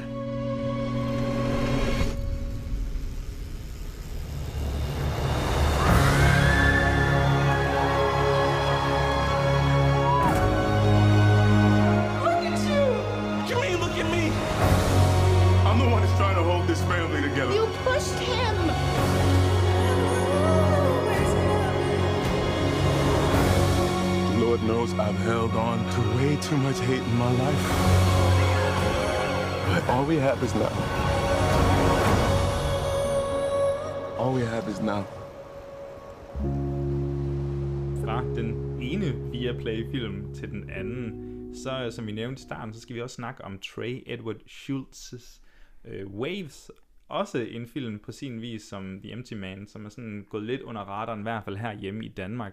Den er jo fra to tusind og nitten, er det rigtigt? Det er helt rigtigt. Den har, den har ligget længe og ventet, i hvert fald fra os i Danmark, ja, før vi kunne få vores. Forestiller mig, at det er sådan en, der rigtig har, har, har været på Sundance, øh, på, på indie-festivalerne over i ja, U S A. Den er jo produceret af A tyve-fire, yes. Så der er en masse hype allerede der, og, og, og jeg kan også huske, det var sådan en, da, der, da den ligesom fik premiere i Amerika, så altså filmfansene her i Danmark, de begyndte at skrive til de danske distributører, hvor, hvor bliver Waves af? Hvorfor har vi set den? Nu er den altså endelig landet på øh, Viaplay, og øh, lige for at forklare, hvem øh, Trey Edward Shults er, man kender ham nok bedst fra den film, der hedder It Comes at Night, den havde biografpremiere faktisk, det var faktisk en, vi fik lov at se i Danmark, det var i, er vi seksten, har jeg ja, lyst til at sige, sytten stykker, sådan det, rigtig, ja, nu snakker vi lidt om det under Empty Man, en rigtig post-horror, ikke? Yeah. Det var meget kunstnerisk. Sådan elevated horror. Ej, er det ikke sådan noget træls noget at sige? Altså, jeg tror, det var en, der havde lidt problemer med branding. Jeg tror, folk gik ind til den og troede, det var noget langt mere anderledes, end det egentlig var. Ja, det var lidt langsommere, end folk havde forventet. Nok. Ja, og han, og han er jo, det kan vi også komme til i Waves, ikke? Men selv i den, der leger han med, med de her aspect ratios, altså han skifter de her, det her billedformat undervejs i filmen, afhængig af hvilken virkelighed vi er i, tror jeg. Det er i hvert fald det, jeg husker filmen som Anne her. Ja, fordi du får altså ikke lov til at lave film sammen med A tyve-fire, hvis du ikke har nogle øh, kunstneriske meritter og ambitioner. Oh, det må man sige. Og det har øh, Trey Edward Shults altså også med Waves. Og Waves, der skifter han altså genre, fordi det er noget langt mere sådan, jamen jeg har faktisk lyst til at kalde det et melodrama. Vi, Godt, du siger det, fordi det var det første, jeg skulle til at sige, ja. Og det handler jo altså om den her, øh, en sort familie i øh, Florida, mener jeg, vi er i sådan ud til kysten, og der følger vi ham her, drengen, øh, hvad hedder han, Trevor, Trey, Tyler, ja. Tyler, undskyld. Vi følger den her unge dreng Tyler, han er sådan i øh, sidste år øh, high school, og han er sådan, han, skal, han, er sådan han, han dyrker brydning i fritiden, og han fester med sine venner, og han hygger sig med sin kæreste, og hans far har rigtig store forventninger til ham. Ikke? Han skal træne ja. hver dag, han skal løbe hver morgen klokken fem, fordi han skal virkelig ville det her, han skal ville livet, han skal ville have succes. Han siger endda til ham, vi har ikke råd til at øh, sidde stille. Altså de bor i et fint stort hus, faren har kæmpet hele sit liv for at tjene penge, og nu sidder han godt i det, og, og, og øh, Tyler, han har heller ikke råd til at, at ligesom slacke. Der skal kæmpes hvis man vil opnå noget i livet. Og det skal jeg love for. Øh, der, der er lidt et øh, anstrengt forhold mellem far og søn. Ja, det, det, er lidt, øh, det er lidt barskt i hvert fald. Meget, meget, ja, faren er meget dominerende for at sige det mildt. Og så Tyler, han har også lidt nogle andre problemer. Og jeg kan ikke huske, om du lige fik nævnt det der, men, men han har også en kæreste. Øh, og det skal man jo have i sin high school over, når man er en ung lækker fyr. Ja, han er sådan lidt en populær fyr, og ja. lidt, ser lidt godt ud, og, og har det egentlig rimelig godt kørende for sig. Men han tror man, tror man der ligger noget under neden. Nej, han har jo sin, sin præstende far, men så, så hans kæreste, hun, øhm, hendes menstruation kommer ikke lige til tiden. Så, så der er lidt problemer på, øh, på den front også. Ja, fordi at så er der altså noget med en graviditet, der begynder at opstå, og vi er lidt for unge til lige at blive forældre på det her tidspunkt, og jeg har altså også en uh, sportskarriere, mm. jeg skal tage mig af. Og uh, Tyler, han går også og døjer med noget skulderskade, og han er ligesom ved at være på det stadie, kan han overhovedet fortsætte den her karriere, men kan han, tør han at ligesom sige det her og skuffe sin far? Nej, det gør han heller ikke rigtigt. Og det sætter jo så faktisk sådan en lavine i gang af sådan øh, lille små ting, der begynder at, at have effekt på hinanden. Og så, en serie af dårlige beslutninger, men man forstår godt, hvor karaktererne kommer fra. Og så, det skal vi ikke afsløre her, men så ender det jo faktisk i en kæmpe tragedie. Mm. Og så er det jo virkelig her, dramaet går i gang. Og så sk- faktisk skifter den... Jamen ja, det, det behøver vi ikke at afsløre, men der, den gør noget helt andet lige pludselig. Ja. Så, så vi har sådan et, et, et, et godt og grundigt sådan ungdomsdrama, i hvert fald på overfladen. Joachim, kan du ikke lige fortælle mig lidt om, hvad du oplevede med Waves? Jo, altså, ja, vi bliver simpelthen nødt til at, jeg bliver nødt til at sige lidt om den her anden halvdel også, for det, der, den føles lidt som to film i en film, uden at sige for meget, eller i hvert fald to dele i en film. Første del er ultra stiliseret, altså vi snakker nærmest sådan nogle Giallo eller Suspiria, der jo er Argento-farver, rød, blå, der bare pulserer. Det, det er gyngende kamera, der svæver rundt, rundt, det står nærmest aldrig stille. Snor rundt på en, en roadtrip, så, så følger vi bare de fire personer, eller to personer i bilen, i, imens kameraet bare snor rundt, og de er dybt, dybt forelskede, og et soundtrack, der er til at dø for nærmest. Øhm, karaktererne får slet ikke lov til at have et øjeblik, hvor, det, hvor ting står stille, og de tænker over tingene, og man får lov til at tænke sådan, som publikum, hvad føler den her person? Nej, nej, der er altid et soundtrack eller et stykke musik, der, der viser præcis, hvordan personerne yeah. har det. Og det er lidt et kritikpunkt fra min side også. Altså fans af moderne rap, hvad end det er, A$AP Rocky, Kendrick Lamar, Tyler, The Creator, Frank Ocean, de vil have en fest med den her film. Helt Kanye sikkert. West pumper der ud af. Ja, ja, der er virkelig gang i den her film, altså det, og den kører bare i højt tempo ja. hele tiden. Og så i anden del er vi... lidt mere nede på jorden, vil jeg sige, sådan rent stilistisk. Der er stadig nok leg med det til, at, at A fireogtyve kan sige, at du, du må gerne lave film, jeg også stadig ikke. Så, men det bliver lidt anderledes der. Så, og det var nok ikke så meget min følelse eller oplevelse med den, men, men jeg var personligt faktisk mere klar på anden halvdel, end jeg var på første halvdel. Men det er sjovt, fordi jeg var langt mere med på øh, første halvdel. Og jeg synes et eller andet sted, det er lidt ufortjent, fordi det er så tydeligt, hvad første halvdel gerne vil. Fuldstændig. Altså det er så tydeligt, hvor det her det fører hen. Jeg vil så give den, det, den har sådan lidt en leg med, du, du ved godt, altså læser du bare synopsen, før du overhovedet har set mm. film, så står der jo ligesom, øh, Tyler lever sit liv, og øh, der sker en tragedie, og det ændrer ligesom familierelationerne. Ja. Og det, det er jo ligesom meget simpelt, hvad det er. Og så hele tiden i filmen, så bliver der lagt små brødkrummer til, så kan man sådan sidde og gætte sig lidt frem til, åh, nu rammer det, nu sker det, nu er det det her, der sker. Der er mange bilture, så man begynder hurtigt at tænke ja, nogle ja. ting og sådan noget. Ikke? Det synes jeg faktisk, den leger ret godt med, fordi den holder mig sådan lidt på dupperne, og jeg sidder sådan lidt, og, fordi jeg kommer også til at holde lidt af de her mennesker, fordi jeg synes, helt sikkert. det, det er nogle ret sådan, både den strenge far, det er jo Sterling K. Brown, der spiller med, man, spiller kender, ham, godt, man, man kender ham måske fra uh, The People versus. O J, den der uh, miniserie, der kom, hvor han var fænomenal i, han virkelig fik et gennembrud, ikke? Han spiller super godt i den her også, og ham er den unge, øh, som også faktisk også var med i et Comes at Night, nu har jeg ikke hans navn. Kevin Harrison junior, tror jeg. Ja, præcis. Han, han er virkelig fin, altså gode præstationer hele vejen rundt. Jeg vil så sige, at søsteren, hun er helt ja. enestående. Altså ja. hun, hun vinder filmen for mig. Helt personligt, jeg tror hun hedder Taylor Russell i, i virkeligheden. Hun er jo, hun spiller jo en ung øh, high school øh, Øh, ung kvinde der, men jeg tror, hun er lige så gammel som os i virkeligheden. Ja, og, og nu skal vi jo ikke afsløre, hvad der sker, ikke, men, men vi kan godt sige, at... Altså, vi følger jo familien. Ja, vi følger familien, og, og, og filmen, som nu snakker vi lidt om, den delt op i to halvdel, ikke? Første halvdel, meget øh, energisk og højt tempo, og det bliver sådan næsten lidt... nu siger jeg thriller, det er jo ikke, hvad det er, men det er den der følelse, mm. at man er meget sådan på dupperne og sidder og venter på, hvornår kommer den her tragedie, ikke? Ja. Og hvad er det, der sker, og hvad kommer det til at betyde? Og så anden halvdel går vi helt ned i tempo, vi slapper helt af det. Det er mere terapeutisk, altså ikke sådan, altså det er også lidt sådan romantisk, og det har nogle andre følelser, men det, det handler ligesom at... om at bearbejde, nu har du sagt tragedie, ikke? Og så handler det virkelig om at bearbejde en tragedie. Yeah. Og det synes jeg, den gør meget langt mere subtilt, end første halvdel prøver på det, den prøver på. Altså, yeah, og... jeg, jeg, jeg, jeg kan lige så godt sige, jeg synes, det er meget enerverende med alt det musik, der konst, altså, konstant skal vise, hvad personerne føler. Jeg Jamen, synes faktisk, jeg synes, det er nært dovent. Men Joachim, jeg, jeg så det slet ikke som om, at det var... Øh... Øh, at det skulle fortælle mig, hvad, hvad, hvad at, øh, karaktererne følte. Jeg, for mig var det meget mere, men det er en ung gut, øh, der hører hiphopmusik, altså, og, og nu er han ked af det, og så sidder man og hører noget Frank Ocean. Det har jeg altså også gjort. Ja, ja, nej, men jeg synes altså, godt ikke, det var sådan, den, den giver ikke lov til, at man kan komme helt tæt på personerne. Jamen, jeg kan godt føle dig i, at den er for, den er nærmest sådan for overgjort, ikke? Ja. Altså, det er hele tiden... Øh, og hvad, hvad Tyler føler, og ja. Han går meget sådan, altså hans følelse har nogle vredesudbrud, han døjer med, og lidt forskelligt, ikke? Så, men, men jeg synes egentlig, fordi jeg synes det er meget klart, at hvad første halvdel vil kontra anden halvdel, så det kunne jeg egentlig ret godt lide, fordi ja. Så skruer den jo ligesom ned. Men så stadig det, har lidt musik og sådan noget. Det er ikke ja, det, nej, nej, men det giver ja. En god sådan, kontrast, altså effekten af den her kontrast, synes jeg er egentlig ret fin. Ja, nå, men det er jeg helt enig i. Jeg tror bare, anden halvdel, den synes jeg bare er langt mere subtil, jeg synes den er bedre skrevet på en eller anden måde, og, og lidt klogere. Sådan, altså, den, den prøver, som, som du ved, som du også siger, ikke, den, den prøver ikke lige så hårdt som, som første halvdel. Nej, men, fordi jeg kan sagtens se filmen, altså når den er ligesom, den kunne ikke have gjort andet end det, den gør i anden halvdel. Altså det er mm. fedt, den gør det, men jeg begynder at kede mig i anden okay, shit, halvdel. Der mister jeg lidt interesse. Nu snakker jeg også lidt vagt om, yeah, hvad der sorry, er sket. Altså, altså det, ja. Det er svært, og fordi vi ikke vil afsløre noget. Men, men jeg blev lidt hægtet af, fordi så, begyndte, så mister jeg bare lidt interessen i de her øh, relationer, der så begynder at danne sig på ny og oven på den her tragedie. Mm. Øh, og, men jeg vil også sige, så vil jeg rosen for, fordi så gik den en helt anden vej faktisk, end hvad jeg nok havde forestillet mig, den ville gøre. Ja, og det er netop det, den går en helt ny vej, og jeg synes også, det er lidt en ny måde at se den her slags film på, fordi...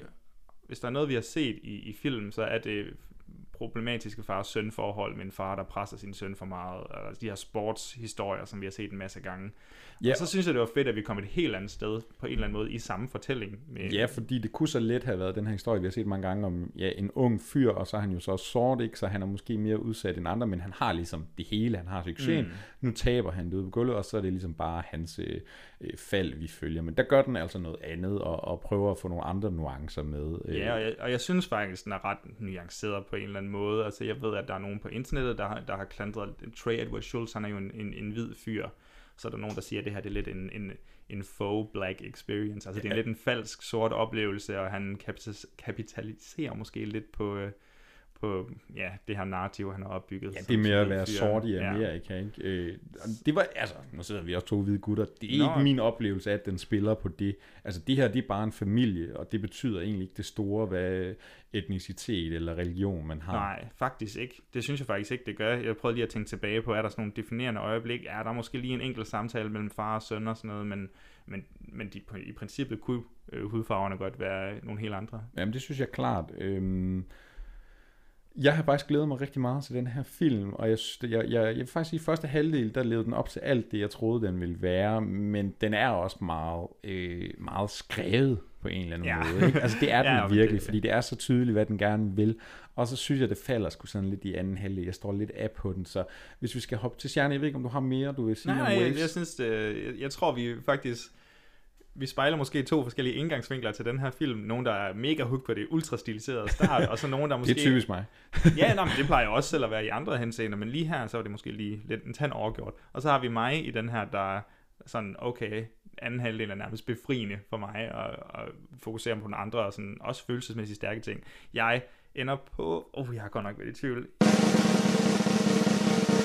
Jeg tror, jeg ender på fire stjerner. Jeg må give den fire stjerner. Og du var måske ved at være nede på tre stjerner? Eller? Der var øjeblikker, hvor jeg sådan, at, at jeg synes faktisk, den var ret øh, trættende at se på. Ja. Øh, fordi den der intensitet, den godt kan blive lidt for meget, og måske lidt ufortjent.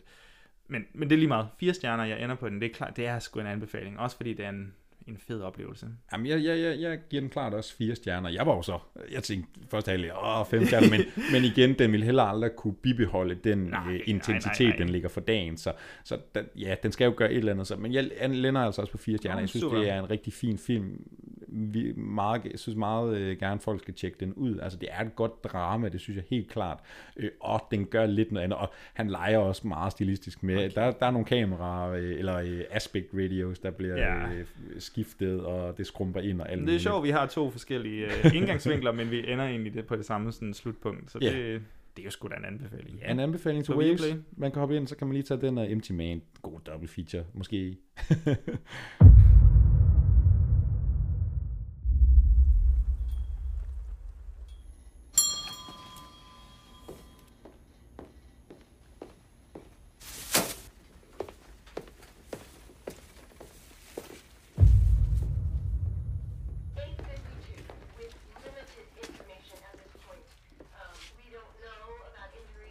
What happened?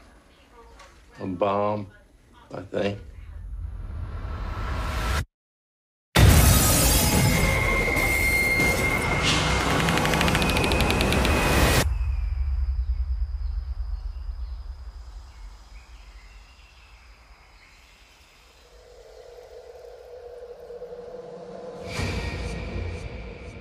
I don't know why you came all the way up here. There's nothing left.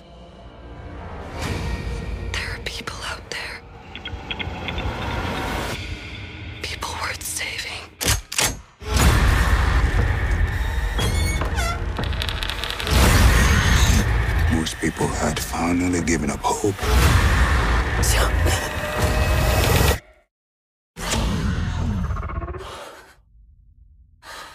Joachim, så er der altså sket det, du har jo nærmest været mig utro, fordi du har jo simpelthen været så flabet, at du er gået i biografen uden mig. What the fuck? Hvad fanden bilder du dig ind? Jamen det ved, det ved jeg fandme ikke. Fordi du har simpelthen listet dig ind i biografen. Musse, musse stille har du listet dig ind og set A Quiet Place to. Ja. Kan du ikke fortælle mig lidt om den? Nu jo. var jeg der jo ikke. jo, jo, jo, det kan jeg godt. Altså, vi er jo måske en, en, en uge bagud i, øh, i aktualitet her. Den har været ude et stykke tid, og endda i England har den været ude i endnu længere tid. Den har fået kæmpe stor succes. Men den handler om, at man skal være stille, så folk har slet ikke tur og ja, sige noget. Ja, præcis. Åh, oh, må man spoile noget? Uh. Nej.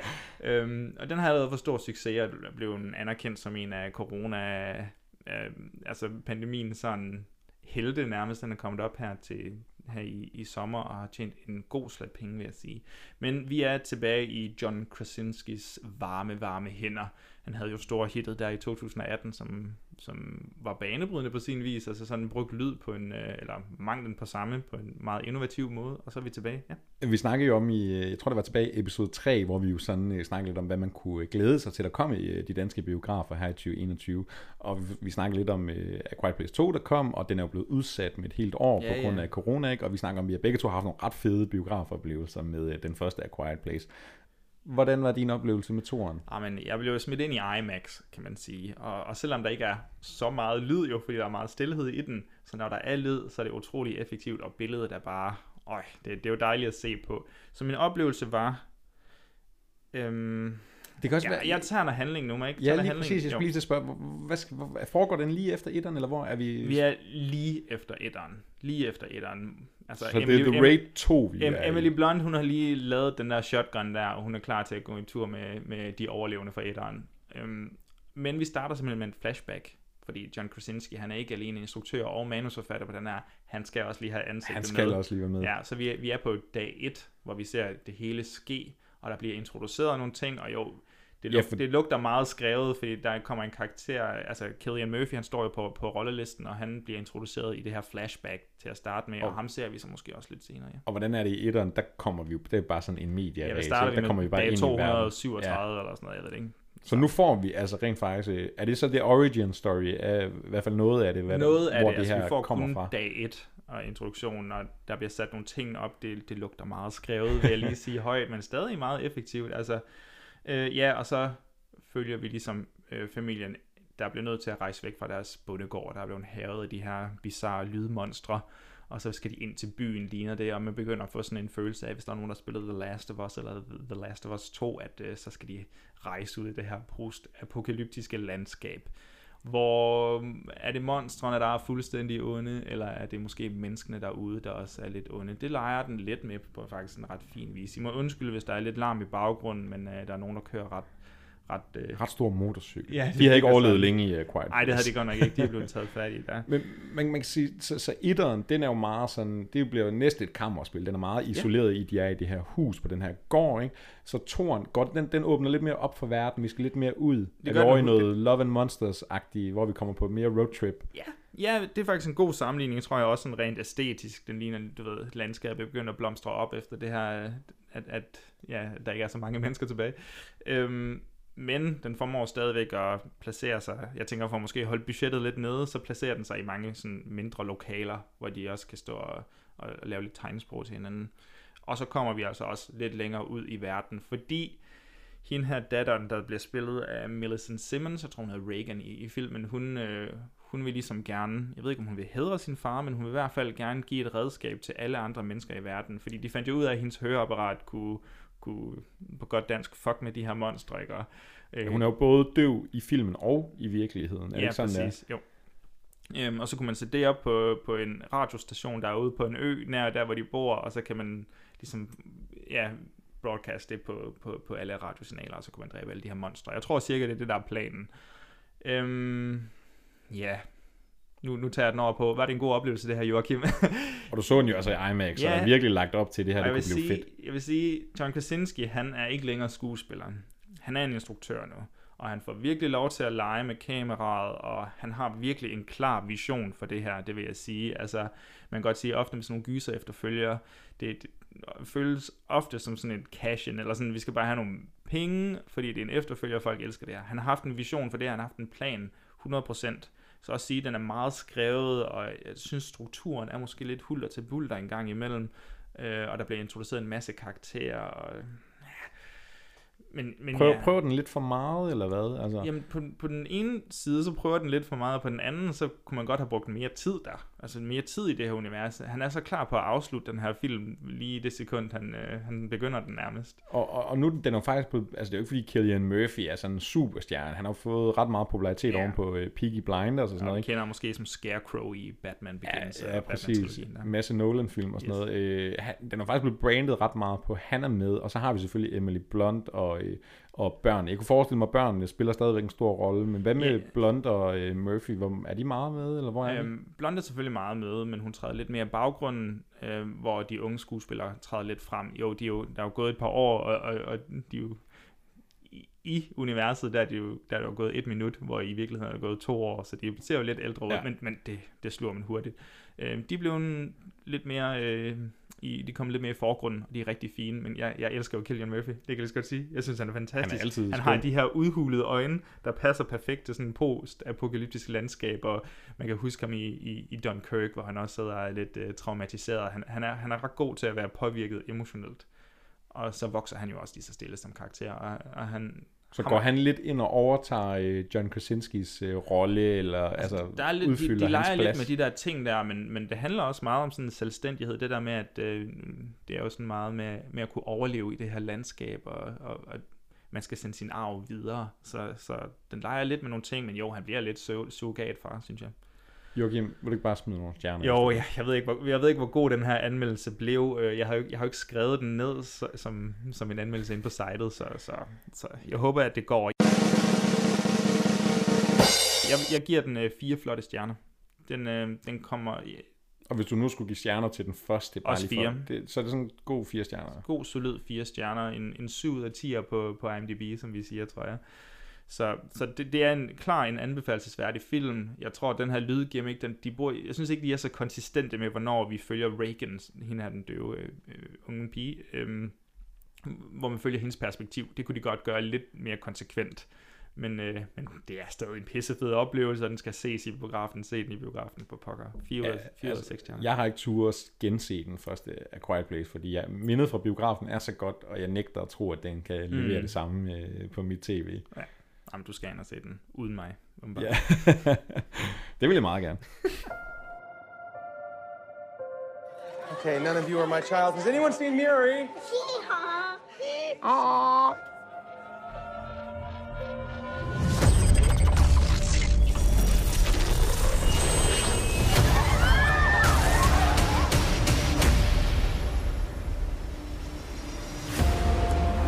are fighting a war thirty years in the future. Is this a joke? Our enemy is not human. We need you to fight. I got drafted. I will be back. Why is this happening? What about the teacher's deferment and the veteran's deferment? If I don't go, they're going to draft you in my place. But if something does happen to me, you and Miri will be taken care of. If something happens to you, Dan, seventy percent of draftees do not return. Sometimes a man does what's best for his family, not himself. Move your shirt, please. What's this for? It's just a test. Oh, a seatbelt. Was it a driving test? No? You don't have jokes in the future? Ah! This device facilitates your jump to and from the future war. One minute to jump. Oh, here, buddy. Take that. You just flip it around like that. How are you so calm? Long story. Yeah, ex-military? Yeah. Kind of a short story, I guess. Three, two, one.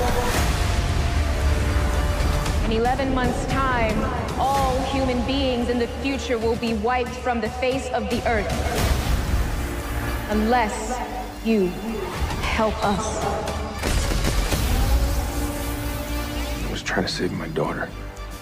If I gotta save the world to save her, then I'm gonna do it. This is the end. The human species will disappear from the face of the earth. We are literally living on borrowed time. There's still a chance that we can stop this war from ever happening. So we gotta fight.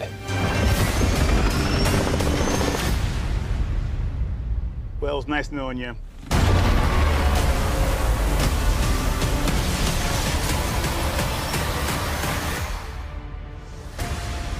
Og Joachim, når du øh, er så fræk at være mig utro med at gå ind og se film uden mig, så er jeg jo også nødt til at give dig igen. Åh oh, nej, hvad har du set? Så jeg har jo øh, helt alene set øh, The Tomorrow War, øh, den her stort anlagte sci-fi monster blockbuster, som lige sprang forbi biograferne, og så kan du se den på din computer, eller laptop, eller tv. Telefoniker. Ja, lige præcis. Så kan du altså se The Tomorrow War inde på Amazon Prime. Og uh, The Tomorrow War, jamen hvad er det for en størrelse? Det er en kæmpe to hundrede millioner dollars wow. dyr uh, blockbuster med Chris Pratt, altså Star-Lord himself, der fører an i det her uh, sci-fi-spektakel.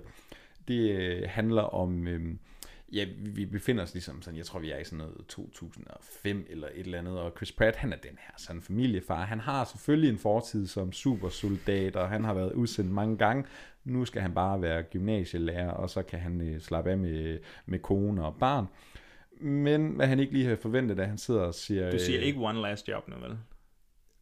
Nej, ikke helt, okay. Fordi det der, der sker noget endnu vildere, øh, fordi han sidder lige og ser lidt fodbold sammen med nogle venner og bekendte, og øh, det der lige sker under fodboldkampen, som det er jo ikke sket under E M endnu, men det kan være, det sker, fordi lige pludselig, så kommer der bare sådan en kæmpe øh, sky øh, bølge ud mm. på banen, og øh, udtræder der simpelthen hundrede tusind vis af soldater, og de siger straks på den her øh, kæmpe live transmission, øh, som hele verden sidder og ser den her øh, World Cup-finale, så siger de, vi kommer fra øh, tredive år ude i fremtiden, vi øh, kæmper en kamp mod øh, monstre, menneskeheden er så godt som udryddet, vi er nødt til at have jer sendt ind i fremtiden og bruge wow. jer som soldater til at kæmpe. Ej, altså der er sket meget i E M indtil videre, men jeg tror, at det der, det kommer nok ikke lige til at ske. nej, nej, i E M? Ja, i E M. Nå, lad os nu se, hvis Danmark vinder, så kan der ske mange ting. øhm, Nå, men det, okay, det lyder jo ret enticing, det lyder ret spændende det her. Det er altså, nemlig en ret fed, en fed præmis, præmis ja. Fordi så øh, går den, det er lidt øh, anti-Terminator, ikke? Altså, nej, nej, mm. vi, I skal ikke forhindre Skynet og alt det her, vi skal bare, vi sender bare ind i fremtiden og bekæmper øh, Skynet. Mm. Øh, og Chris Pratt, jamen, han er jo, altså, han har en sixpack, selvom han er gymnasielærer, og han har selvfølgelig sin fortid, så han bliver jo udvalgt, der, det er som regel mændene, og, og også nogle koner og børn, der ligesom bliver udvalgt til at, at komme ind i fremtiden her og kæmpe, og så er det egentlig bare sådan næsten en krigs, ja, klassisk krigsfilm. Der er nogle optræningsscener, og nu skal vi ind i fremtiden og slås, og det går selvfølgelig galt, og ja. Der er nogle tidskontin... Hvad hedder sådan noget? Kon, hvad hedder Space-time continuum. Ja, lige præcis. Så der er nogle ting, der går galt, og jamen, han har en datter, så møder han pludselig hende ind i fremtiden. Hun, så hun lækker. Så, så kæmper nej. Hun... så, nej, det er ikke den type film. Nå, okay. Så kæmper de side om side og sådan noget. Og så... langt, så øh, sci-fi, okay. øh, monsterbrøl og altså, øh, skud. Ja, og jeg hele. har sonderet terrænet, internetterrænet her, og læst mig frem til, at den har fået en generelt lidt lunken modtagelse. Hvor, hvor begynder den at, at, at falde ned, den her? Jamen, altså, der er et par faldgrupper, og, og vi kan tage dem sådan lidt øh, en for en. Det første er, den er, den er, den er bland, altså hvad er det danske ord? Den er simpelthen kedelig. kedelig. Og det er jo frygteligt, når den har en ret interessant præmis, men den ligner, altså der er ikke, den gør ikke noget Terminator Genesis øh, ikke har gjort. Den er ikke mere visuelt stimulerende, den er ikke sjovere, den er bare sådan en rigtig mellemfilm af noget sci-fi spektakel. Øh, For to hundrede millioner dollars. Til to hundrede millioner dollars. Ikke? Det, det er ligesom den ene ting. Og så hvor den virkelig står til falds, det er Chris Pratt. Nej. Kan vi snakke lidt om Chris Pratt, Joachim? Sure, det kan vi. Fordi Chris Pratt, han er jo virkelig en folk, eller han er virkelig en person, folk er vilde med. Ikke? Han har fået, han, man kender ham fra Parks and Recreation, hvor han ligesom brød igennem. Der var han sådan lidt halvtyk og meget, meget sjov og, og, og lidt skør. Ikke? Sjov, ja. øh, og så får han jo sådan sit rigtig store gennembrud, hvor han bliver en del af Marvel-familien, og han øh, får hovedrollen i Guardians of the Galaxy. Ikke? Og der, hvor han lige træner sig op, han får en lækker sixpack. Han bliver ligesom sådan en action-helt. Men, men Guardians of the Galaxy tillader ham jo også at have en masse humor og spille på det her komiske talent, han virkelig oprigtigt har. Åh oh, nej, du siger ikke nu, at han skal til at være en seriøs actionhelt. Jo, fordi oh, ja. nu skal Chris Pratt selvfølgelig spille alvorlig daddy. Han skal ind og redde, da, han skal sikre, han, han skal sikre sin øh, øh, datters fremtid. Og Joachim, det her det er ikke noget, jeg finder på, men det her det er en øh, film, hvor at Chris Pratt han siger sådan noget som: If I have to save the world for my daughter, I'll goddamn do it. Altså det der, vi ligger, det er så tumpet. Og han, han spiller så straight man, han har ikke en sjov linje. Og, og, og det der også er med Chris Pratt, han er så, på nuværende tidspunkt i hans karriere, han er så indbegrebet af at være et på en eller anden måde et ekstraordinært menneske, så han skal helst være i ekstraordinære situationer. Det er ude i rummet med Guardians of the Galaxy, det er, øh, Jurassic, det er World. Jurassic World omringet af dinosaurer, ikke? Eller bare pisse sjov i Parks and Recreation.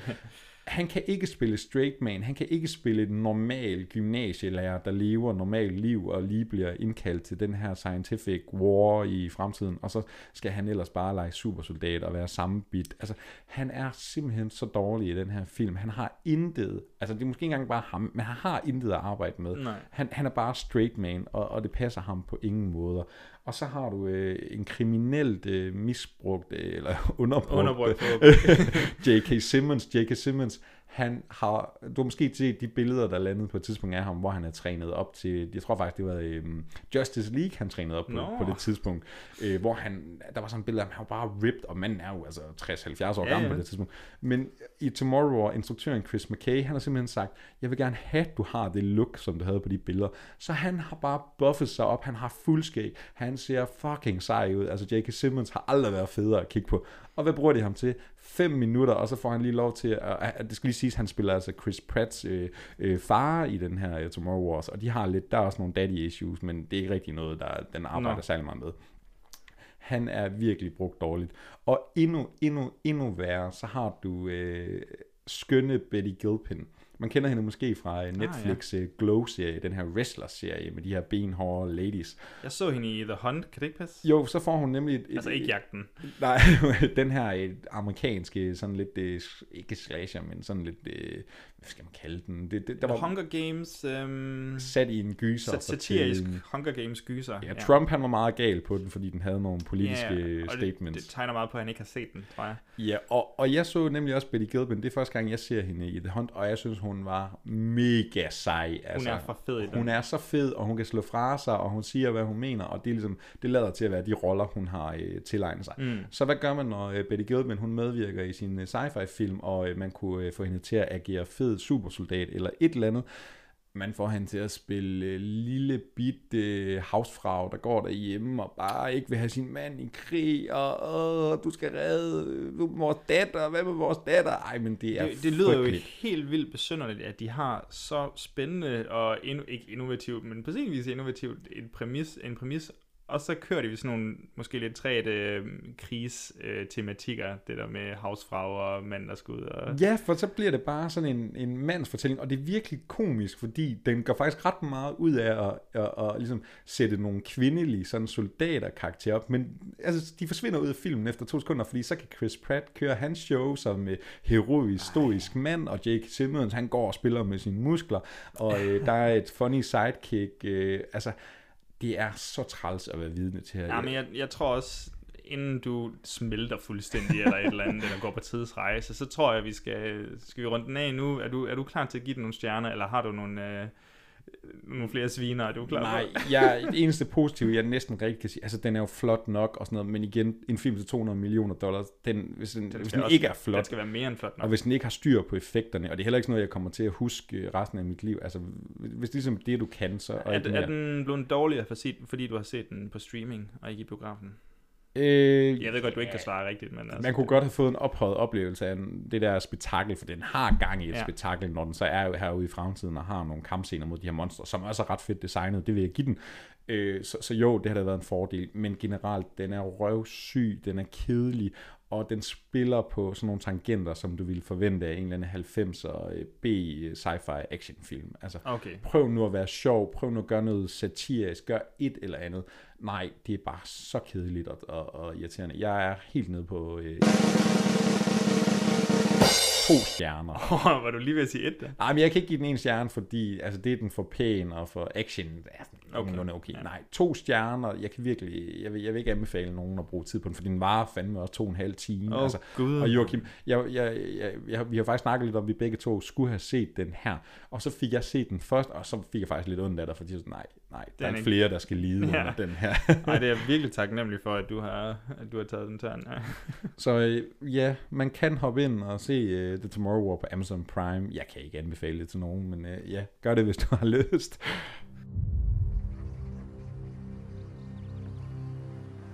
살인 사건이 얼마만이야?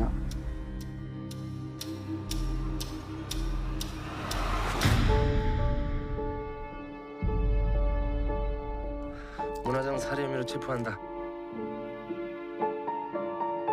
제일 중요한 게 네가 그날 밤 일 기억나는 거. 우리 아들이 안 그랬거든요. 내 아들은 아니야. 완전 끝난 사건이라고. 너는 나한테 세상 천진 너하고 엄마가 직접 찾아 진짜 범인을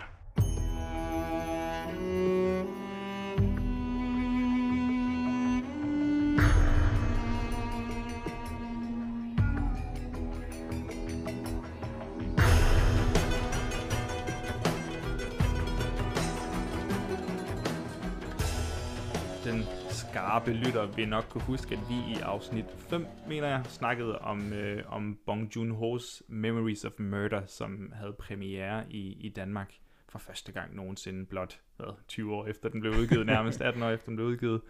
Øhm, vi er ikke færdige, vi skal have endnu et bong-hit. Pass, pass around the bong, og så giver os et hit. Og vi får så Mother fra to tusind og ni, også en af hans mere underkendte, eller ikke underkendte, men i hvert fald oversete hedder det, øhm, øh, krimifilm måske. Mysterie-krimifilm. Ja. Man kan sige, at i Vesten er Mother nok en af hans mindst kendte film, mm. ikke? Fordi vi har selvfølgelig pa- vi har selvfølgelig Parasite og Memories of Murder, hans sådan store mesterværker. Fans af Bong Joon-ho, de vil kende The Host, og så er der selvfølgelig Okja og, og Snowpiercer, som jo er sådan lavet med amerikanske skuespillere, yes. og Okja på Netflix, så de har været let tilgængelige at, at se i hvert fald. Ja, Okja. Åh, oh, Joachim, jeg elsker dig. øhm, men ja, Mother, den kan så nu ses i de danske biografer. Og Joachim, vi er begge to, det, det snakker vi om i uh, Memories of Murder, en film vi begge to knus elsker, yes. og vi er generelt ret glade for Bong Joon-ho. Ja, og vi har, vi har nærmest aldrig snakket om Mother sammen til gengæld. Nej. Den har vi faktisk, den har vi selv sådan overset, vi har begge set den, inden ja, den har fået den. Ja, du genså den jo op til her. Yes. Øh, vi har ikke set den i biografen. Nej. Jeg så den, det er ikke mere end en års tid siden, jeg så den, og den står lysende klart i hukommelsen.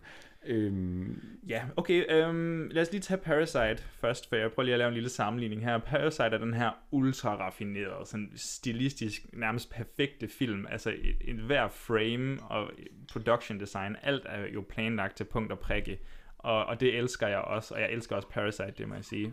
øhm, Mother er lidt mere... Ej, den, for den er jo også utrolig raffineret, utrolig øh, stilistisk, stilistisk og, og... Det er Bong Joon-ho generelt. Ja, men, men den er måske lidt mere... Jeg ved ikke, hvorfor jeg vil sige rå, eller sådan... Du godt, den er ikke lige så poleret som, øh, synes, som Parasite, men den, den, den er virkelig gennemtænkt på så mange punkter. Hvad, jeg, jeg, synes, vi... i, jeg, jeg synes, i stil er den nok lettere at sammenligne med Memories of Murder, mm. end den er med Parasite, ja. Ikke? Fordi at, øh, at det, det er meget stiliseret, det er meget æstetisk anlagt. Det er mere landligt. Det er mere altså, landligt, men det, er også, det har netop lidt mere et råt look. Jeg kan sagtens mm. følge dig, hvad du mener. Øhm... Hvad, hvad handler den om, Mikkel? Du får æren her. Og, det, og du har endda lige genset den. Ej, okay, jeg kan også gøre det, så, hvis det er. Nej, men jeg kan sagtens, det handler jo om en... Vi har en ældre mor, hun er jo faktisk gammel, tror jeg godt, vi kan sige. tresserne mindst. tresserne. Ja, der er den her mor, og hun har så en sådan handicappet, øh, sen teenage-søn, måske start tyverne. Og øh, han, øh, er det, han kommer hjem en aften, og der er ligesom... Øh, der, der, byen, den her landsby, vågner ligesom op til, at der er en kvinde, der er død. Mm. Hun ligger på sådan et... Øh, op på sådan et... En forladt, et forladt hus nærmest, og så ja, på taget. Ja, og, og det er meget mystiske omstændigheder, og så handler det selvfølgelig om, øh, hvem, hvem har slået hende ihjel. Og moren her til øh, sønnen, hun, hun, der kommer lidt ind på sporet af, er det måske min egen søn, der har slået hende her ihjel. Men nej, det kunne mors egen lille baby, der ikke finde nej, på. Nej, for han, han når simpelthen at blive tilfangetaget af politiet, og ja, kommer i arrest. Og, lige ja. præcis. Og, og, og så, så bliver det mors kamp for at befri sin uskyldige søn. Og så bliver det lidt... Øh, jamen, det ser vi også i Memories of Murder, sådan lidt David Fincher-agtigt, men, men jeg føler lidt sådan neo-noir, hvor vi, så har vi moren, der ligesom skal, skal finde ud af alle de her små, der kommer sådan en masse små spor, der leder hende på et, et, et lidt anderledes mysterie. Ja, nu er der godt nok nogle britiske tv-serier med Miss Marple og sådan noget, ikke? Men det er jo egentlig der få gange, hvor detektiven i og for sig er mm. en ja, tres-årig ældre dame, der så skal frikende sin søn.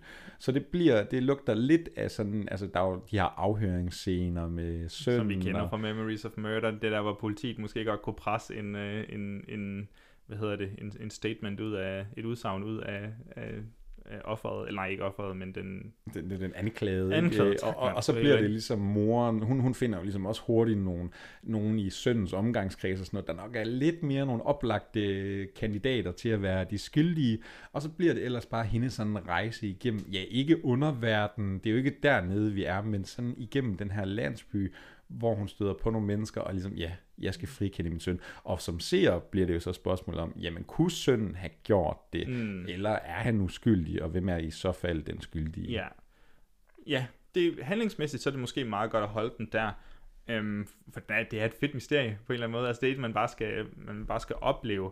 Men hvor, hvorfor snakker vi så om Mother? Altså, er, er det bare en, er det en god historie, og så med lidt Bong Joon-ho-stilistik indover? Altså, hvad... Jamen, man kan sige, Bong Joon-ho-stilistik er jo ikke bare Bong Joon-ho. Altså, der er jo ikke nogen, der laver film, som den mand gør.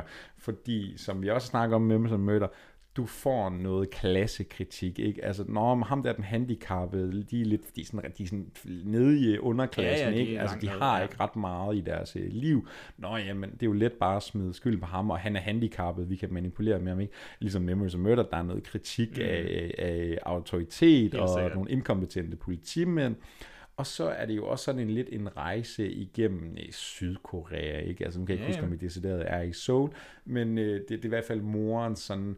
Øh, hun skal ligesom stå ansigt til ansigt med nogle fordomme, både omkring hende og hendes søn, og igen kan vi referere til Memories of Murder, der også, hvor der også er en handicappet ja, ja, karakter. Altså Sydkorea har jo en frygtelig historie med at se ned på øh, handicappede mennesker, øh, fordi man har dyrket skønhed og, og, og store idealer, ikke? Så der ligger også noget der.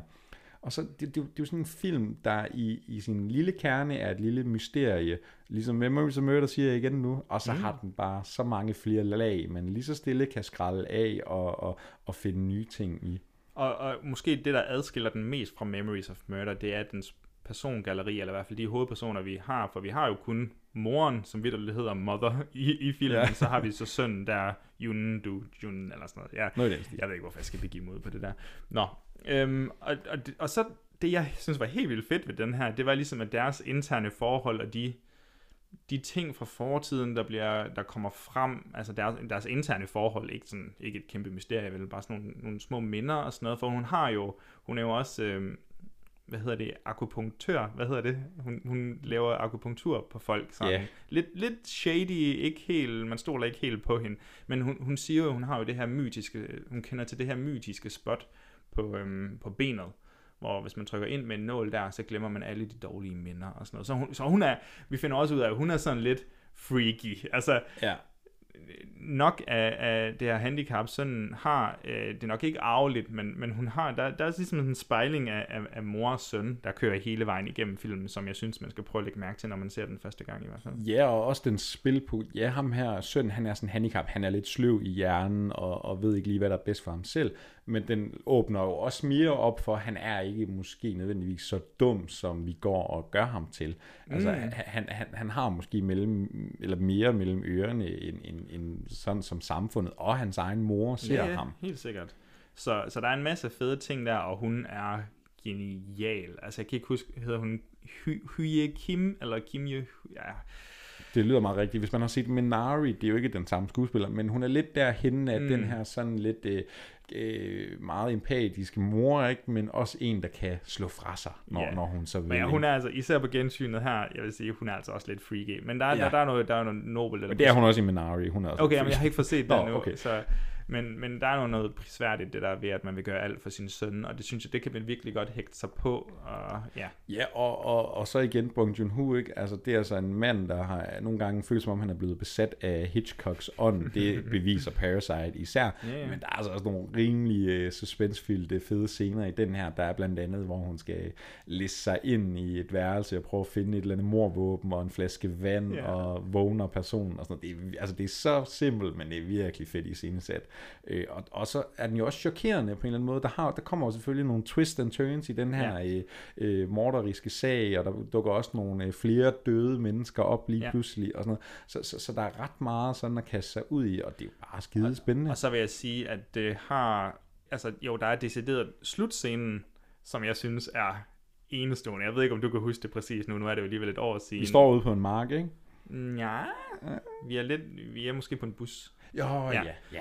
Øh, eminent godt tænkt, men også de scener, der leder op til slutscenen, er, det er så fantastisk planlagt, det her.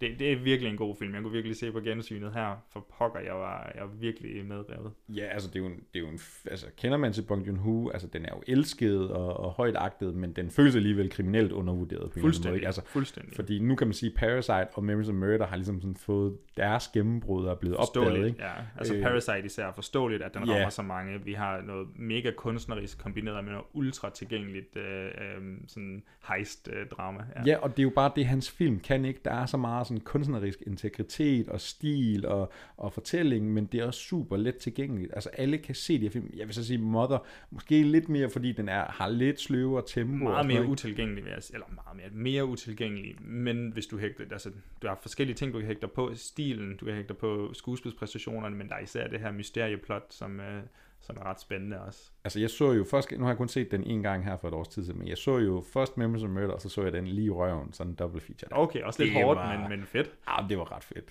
Ja. Men skal vi prøve, kan du, kan du godt sådan et år senere øh, give stjerner til den her? Jamen, netop fordi jeg synes, det er så god en film. Altså, jeg kan huske den, som var det i går, og den har virkelig gjort indtryk på mig. Jeg er jo virkelig øh, begejstret for den her, så altså... Det er ikke hans bedste film, men Memories of Murder er bedre, synes jeg, også Parasite, øh, men klart, altså ja, måske hans top tre, tror jeg, øh, øh, jeg er deromkring. Fem stjerner, The Mother, ingen tvivl om det. Puha, altså jeg har virkelig lyst til at give den seks stjerner, jeg har så meget lyst til det, men der var også lige sådan enkelte gange, hvor man lige... Ja, kommer... Du tør ikke, tør du det? Jo, kom nu. Har vi nogensinde givet seks stjerner til noget egentlig? Memories of Murder. yeah. Ja, så skulle det da lige være. Nej, jeg må hellere, jeg giver den fem, fordi jeg kan mærke, at både Memories of Murder og så Parasite, nu har jeg set Parasite tre gange, de er altså op, de er fuldstændig... Det er lige en anden liga. Det er, ja, men det er, de er lige en tand over, ikke? Og, men Mother kan bare nogle andre ting, som viser, hvor god Bong Joon-ho ellers er. Den fem på grænsen til seks stjerner. Ja, så godt. Skriv, skriv det på plakaten, gutter.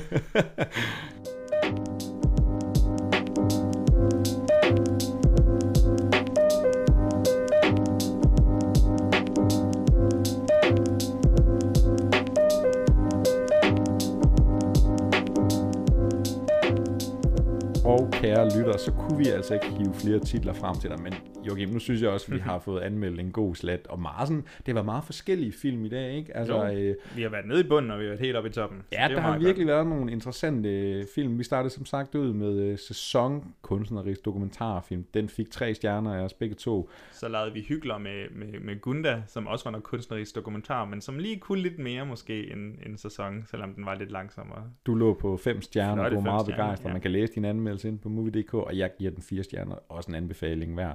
Så snakkede vi gys med The Empty Man. Jeg synes, det var ret fedt at få lov til at snakke lidt øh, moderne gys af film. Ja, lad os håbe, der kommer nogle flere øh, inden, for, inden for en kort tid. Jeg lå på store fem stjerner. Jeg hopper med på internettets øh, hyldest. Jeg synes, den er så fed. Jeg er lige bag ved dig med de flotte fire. Og den kan man altså se inde på øh, Viaplay. Og på Viaplay, der kan man også lige se øh, Trey Edward Shults øh, Waves. En suspensfyldt melodrama. Ja, meget melo, meget stil, meget, ja, sjov nok følelser, men øh, man skal kaste sig ud i Waves. Ja, det må var ikke, fire stjerner fra os begge to. Må ikke, man kan blive ramt af en, en god følelsesbølge eller et eller andet. Oh. Og vi fik også lidt mere gys med A Quiet Place to. Du var listet ind i biografen og havde set A Quiet Place to. Det blev til fire stjerner. Ja. Og så sad jeg derhjemme, mens du var i biografen og så The Tomorrow War, og havde det rigtig dårligt med mig selv. Jeg kunne altså ikke smide mere end to stjerner efter den. Det var klart... Det... Selvom dit hjerte talte for én stjerne, ikke? hundrede procent. Det var, det var klart ugen stinker. Men... Vi sørger altså for at slutte på toppen, tænker jeg. Så vi, vi går tilbage til en mand, vi ved kunne give os en god oplevelse. Det er altså Mother med Bong Joon-ho, og jeg var på de fire på grænsen til seks stjerner, og du lå altså på de gode... Du sag, sagde du fire, vi gav dig fem stjerner begge to. Nej, undskyld om, jeg mener fem på grænsen til seks stjerner. Yes, og jeg ligger også klar på fem stjerner, så vi har altså både haft to, tre, fire, fem stjerners anmeldelser. Jeg ligger på to stjerner på grænsen til seks stjerner. Så kan man ikke sige, at vi ikke er alsidige. Så øhm, Joachim, vi har snakket masser af anmeldelser, men lytter, hæng lige på lidt endnu, fordi vi kommer altså ikke udenom øh, ugens anbefaling. Vi har taget lidt godter med til, jeg håber jeg. Joachim, har du set noget fedt øh, i den seneste tid? Noget, du kunne tænke dig at anbefale? Nej, nej øhm, som, som du ved, så har jeg været øh, i gang med en flytning her. Så jeg har, haft, jeg har været lidt stresset og ikke fået set lige så meget, som jeg vil have set. Men, men en og du har til gengæld fået et nyt stort, flot tv. Yes, pokker. Og det, hvad er bedre at smide op på et stort, flot tv end et madprogram? Jeg har... Øh, Jeg har, jeg har noget comfort T V, som er min kæreste, når vi altid ser, når vi spiser eller et eller andet, og, og slapper af. Det er The Chef Show med John Favreau og, og ham, der hedder, hedder Roy Choi måske. Øhm, ja, der er jo mange, der har set øh, filmen Chef, hvor John Favreau, ja, han spiller ikke John Favreau, men øh, han er i hvert fald med i filmen, og han er, han er kok. Og så rejser han rundt og ligesom skal prøve at genskabe sig selv. Nå, men, øh, men John Favreau er så blevet gode venner med den kok, der har været, øh, der ligesom har hjulpet dem på sættet i cheffilmen. Og så laver de altså bare mad sammen og rejser rundt forskellige steder og genskaber mad fra filmen og sådan lidt forskelligt. Og det er bare comfort tv med comfort food på, og det er sådan noget, jeg bare kan slå min hjerne fra til. Og så vil jeg så sige, en af de fede ting ved det, det er, at John Favreau, han er... Nu ved jeg ikke, hvordan du er i køkkenet. Jeg forestiller mig godt, du kunne være sådan lidt eksperimenterende og sådan noget i køkkenet. Nej, ikke rigtigt. Nå, jeg ved jeg, sådan, jeg laver det, jeg kan. Eller, ja, sådan, sådan har jeg det. Jeg har tre, fire retter, jeg roterer imellem. John Favreau, han er det, jeg vil ønske, jeg var. Sådan nysgerrig på alt. En rigtig levemand. Jamen, han er sådan, okay, vis mig det en gang, så prøver jeg. Hvor jeg vil sådan, okay, jeg skal have en YouTube-video, jeg skal have opskriften, jeg skal se min kæreste lave det en gang, måske kan min forældre lave det, skal lige se det på det, og så ser jeg YouTube-videoen igen, og så kan jeg prøve, og så fucker du det op. Og så kan jeg prøve at lave rugbrød eller sådan noget. Men, men han kaster sig bare ud i det, og der er et eller andet befriende ved at se en, der bare er klar på at begå fejl, og, og så lære gennem det. Så, så det er min anbefaling, altså der, jeg tror, der er tre, fire dele, sæsoner derude, bare se hvilket som helst afsnit. Altså, for mig er det sådan noget, at slå hovedet fra og, og, og have det fint. Det lyder super hyggeligt. Jeg er gået i den helt anden anden. Oh. Var, var det en rigtig sætning? Jeg er gået i den helt anden ende. Der var noget. Ja, øhm, fordi jeg har taget noget virkelig dårligt med, som er virkelig godt. Okay, spændende. Fordi øh, altså, det her det er en film, der er måske lidt svær at opstøve, men altså, jeg prøvede at søge på YouTube, og så lå den der. Altså, og nogle gange må man bare se film på YouTube. Hvis det ikke er tilgængeligt, så... Der lå nemlig sådan et godt gammelt V H S-rip af den her øh, famøse film, der hedder Mystics in Bali. Også en anden titel, der hedder, er det bare Leak eller Leak? Ja, det er simpelthen en, øh, hvor er vi henne i verden? Indonesien, Indonesien tror jeg. Mener jeg. Øh, er det den en, første gyser? Den første indonesiske gyser fra, jeg mener vi er i nitten enogfirs. Øh, Og det er simpelthen bare et shit show af ja, en, en tysk øh, studine på ferie, som lige tilfældigvis studerer det okkulte og har en stor interesse i det. Og så skal hun selvfølgelig sættes ind i indonesisk øh, folklore. Og der er altså den her Leak, som er sådan en... Øh, heksedæmonagtig vampyr, ting. Vampyr, ja. ja.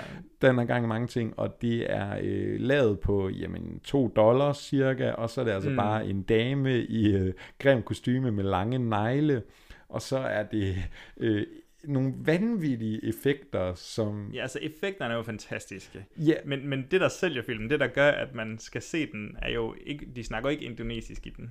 Nej, de snakker med et fantastisk dobbelt engelske lydspor, og de råber, og de snakker meget højt, og har ingen følelser, og alle følelser, det er lige som det skal være med de her trashy firser-film. Og så har vi altså den her Leak-vampyr-dæmon, som har det mest...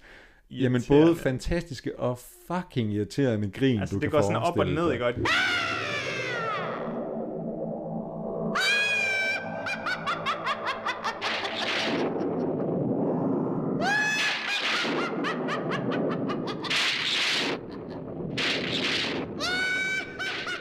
Første to minutter med grinet, det er ret grineren, fordi hvor grotesk kan det lige være. Så begynder man at blive lidt irriteret, og så bliver man så irriteret, at det begynder at blive sjovt igen. Ja, er, det, så... er, det, er det ikke sådan en film, man skal se enten med nogle venner, eller med en øl i hånden, eller et eller andet? Altså, jeg så den jo faktisk helt alene, jeg havde, jeg havde en fest med det den. Altså, øh, men den jo, fanden. Klart en uh, so bad it's good movie night, kan du sagtens lave ja. ud af den.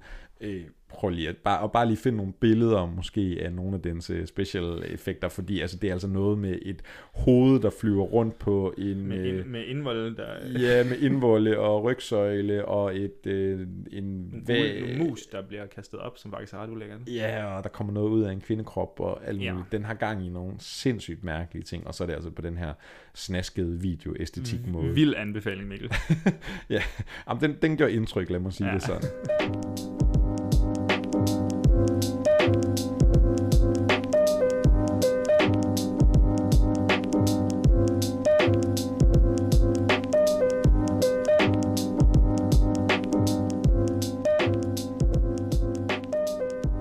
Kan vi vist heller ikke trække den her ottende episode af Movie Podcast længere. Du har øh, fået lov at få lidt anmeldelser, og du har også lige fået ugens anbefaling, kære lytter. Det håber vi selvfølgelig, du kan bruge til noget. Vi skal som altid lige sige, at vi er jo altid, øh, når vi ikke er her i Movie Podcast, man kan jo lige hoppe tilbage og høre vores gamle episoder, hvis man ikke har hørt dem, eller lige høre dem for tredje gang måske, øh, så kan man finde os inde på movie punktum d k. Flere af de her film, øh, Sæson og Gunda for eksempel, dem har vi jo også anmeldt på skrift, det kan man hoppe ind og læse. Vi har en masse andre kollegaer, der render og anmelder og skriver om alle mulige andre film og tv-serier, det kan man også læse. Så har vi Johan Albrechtsens Movie T V. Der er blandt andet noget interview med nogle Black Widow-stjerner Black på vejen. Black Widow eller Whack Widow, det må vi se. Nej, må ikke, det bare... Også en film, vi nok kommer til at snakke om her inden for ja. den kommende tid, Joachim. Det kan man selvfølgelig hoppe ind og se, og alt muligt andet spændende. Og så ligger vi jo på Facebook, Instagram, Twitter, Movie punktum d k. Vi er meget let at finde. Og som altid, vi vil meget gerne høre fra jer. Hvad synes I om podcasten? Er der noget, I kunne tænke, ja, vi snakkede om? Noget, vi anmeldte? Et eller andet? Vi er altid åbne og imødekommende, og vi har jo altså også vores forum inde på hjemmesiden, som man kan aktivt deltage i. Og sidst, men ikke mindst, vil I ikke bare lige være så søde og hjælpe os med at give sådan en rating på iTunes måske? Det giver altså ret meget. Det betyder ret meget mere, end I måske går og tror derude. Ja, vi bliver nemmere at finde for andre, der, der ligesom jeg har brug for at lytte til, til nogle gode filmanbefalinger. Ja, anmeldelser. Og hvorfor ikke sprede moviekærligheden? Vi er allerede så godt i gang. Spread skal the love. Vi, ja, skal vi ikke bare have ordet ud, og så øh, yeah, skal vi ikke bare lyttes ved i næste episode, Joachim? Og ja, kære lytter, tak fordi du lyttede med. Og så næste uge, så tror jeg, at vi har nogle sommeranbefalinger. Vi smider nogle film på grillen, og så skal vi ellers bare snakke rigtig, rigtig fede, varme, lumre sommerfilm.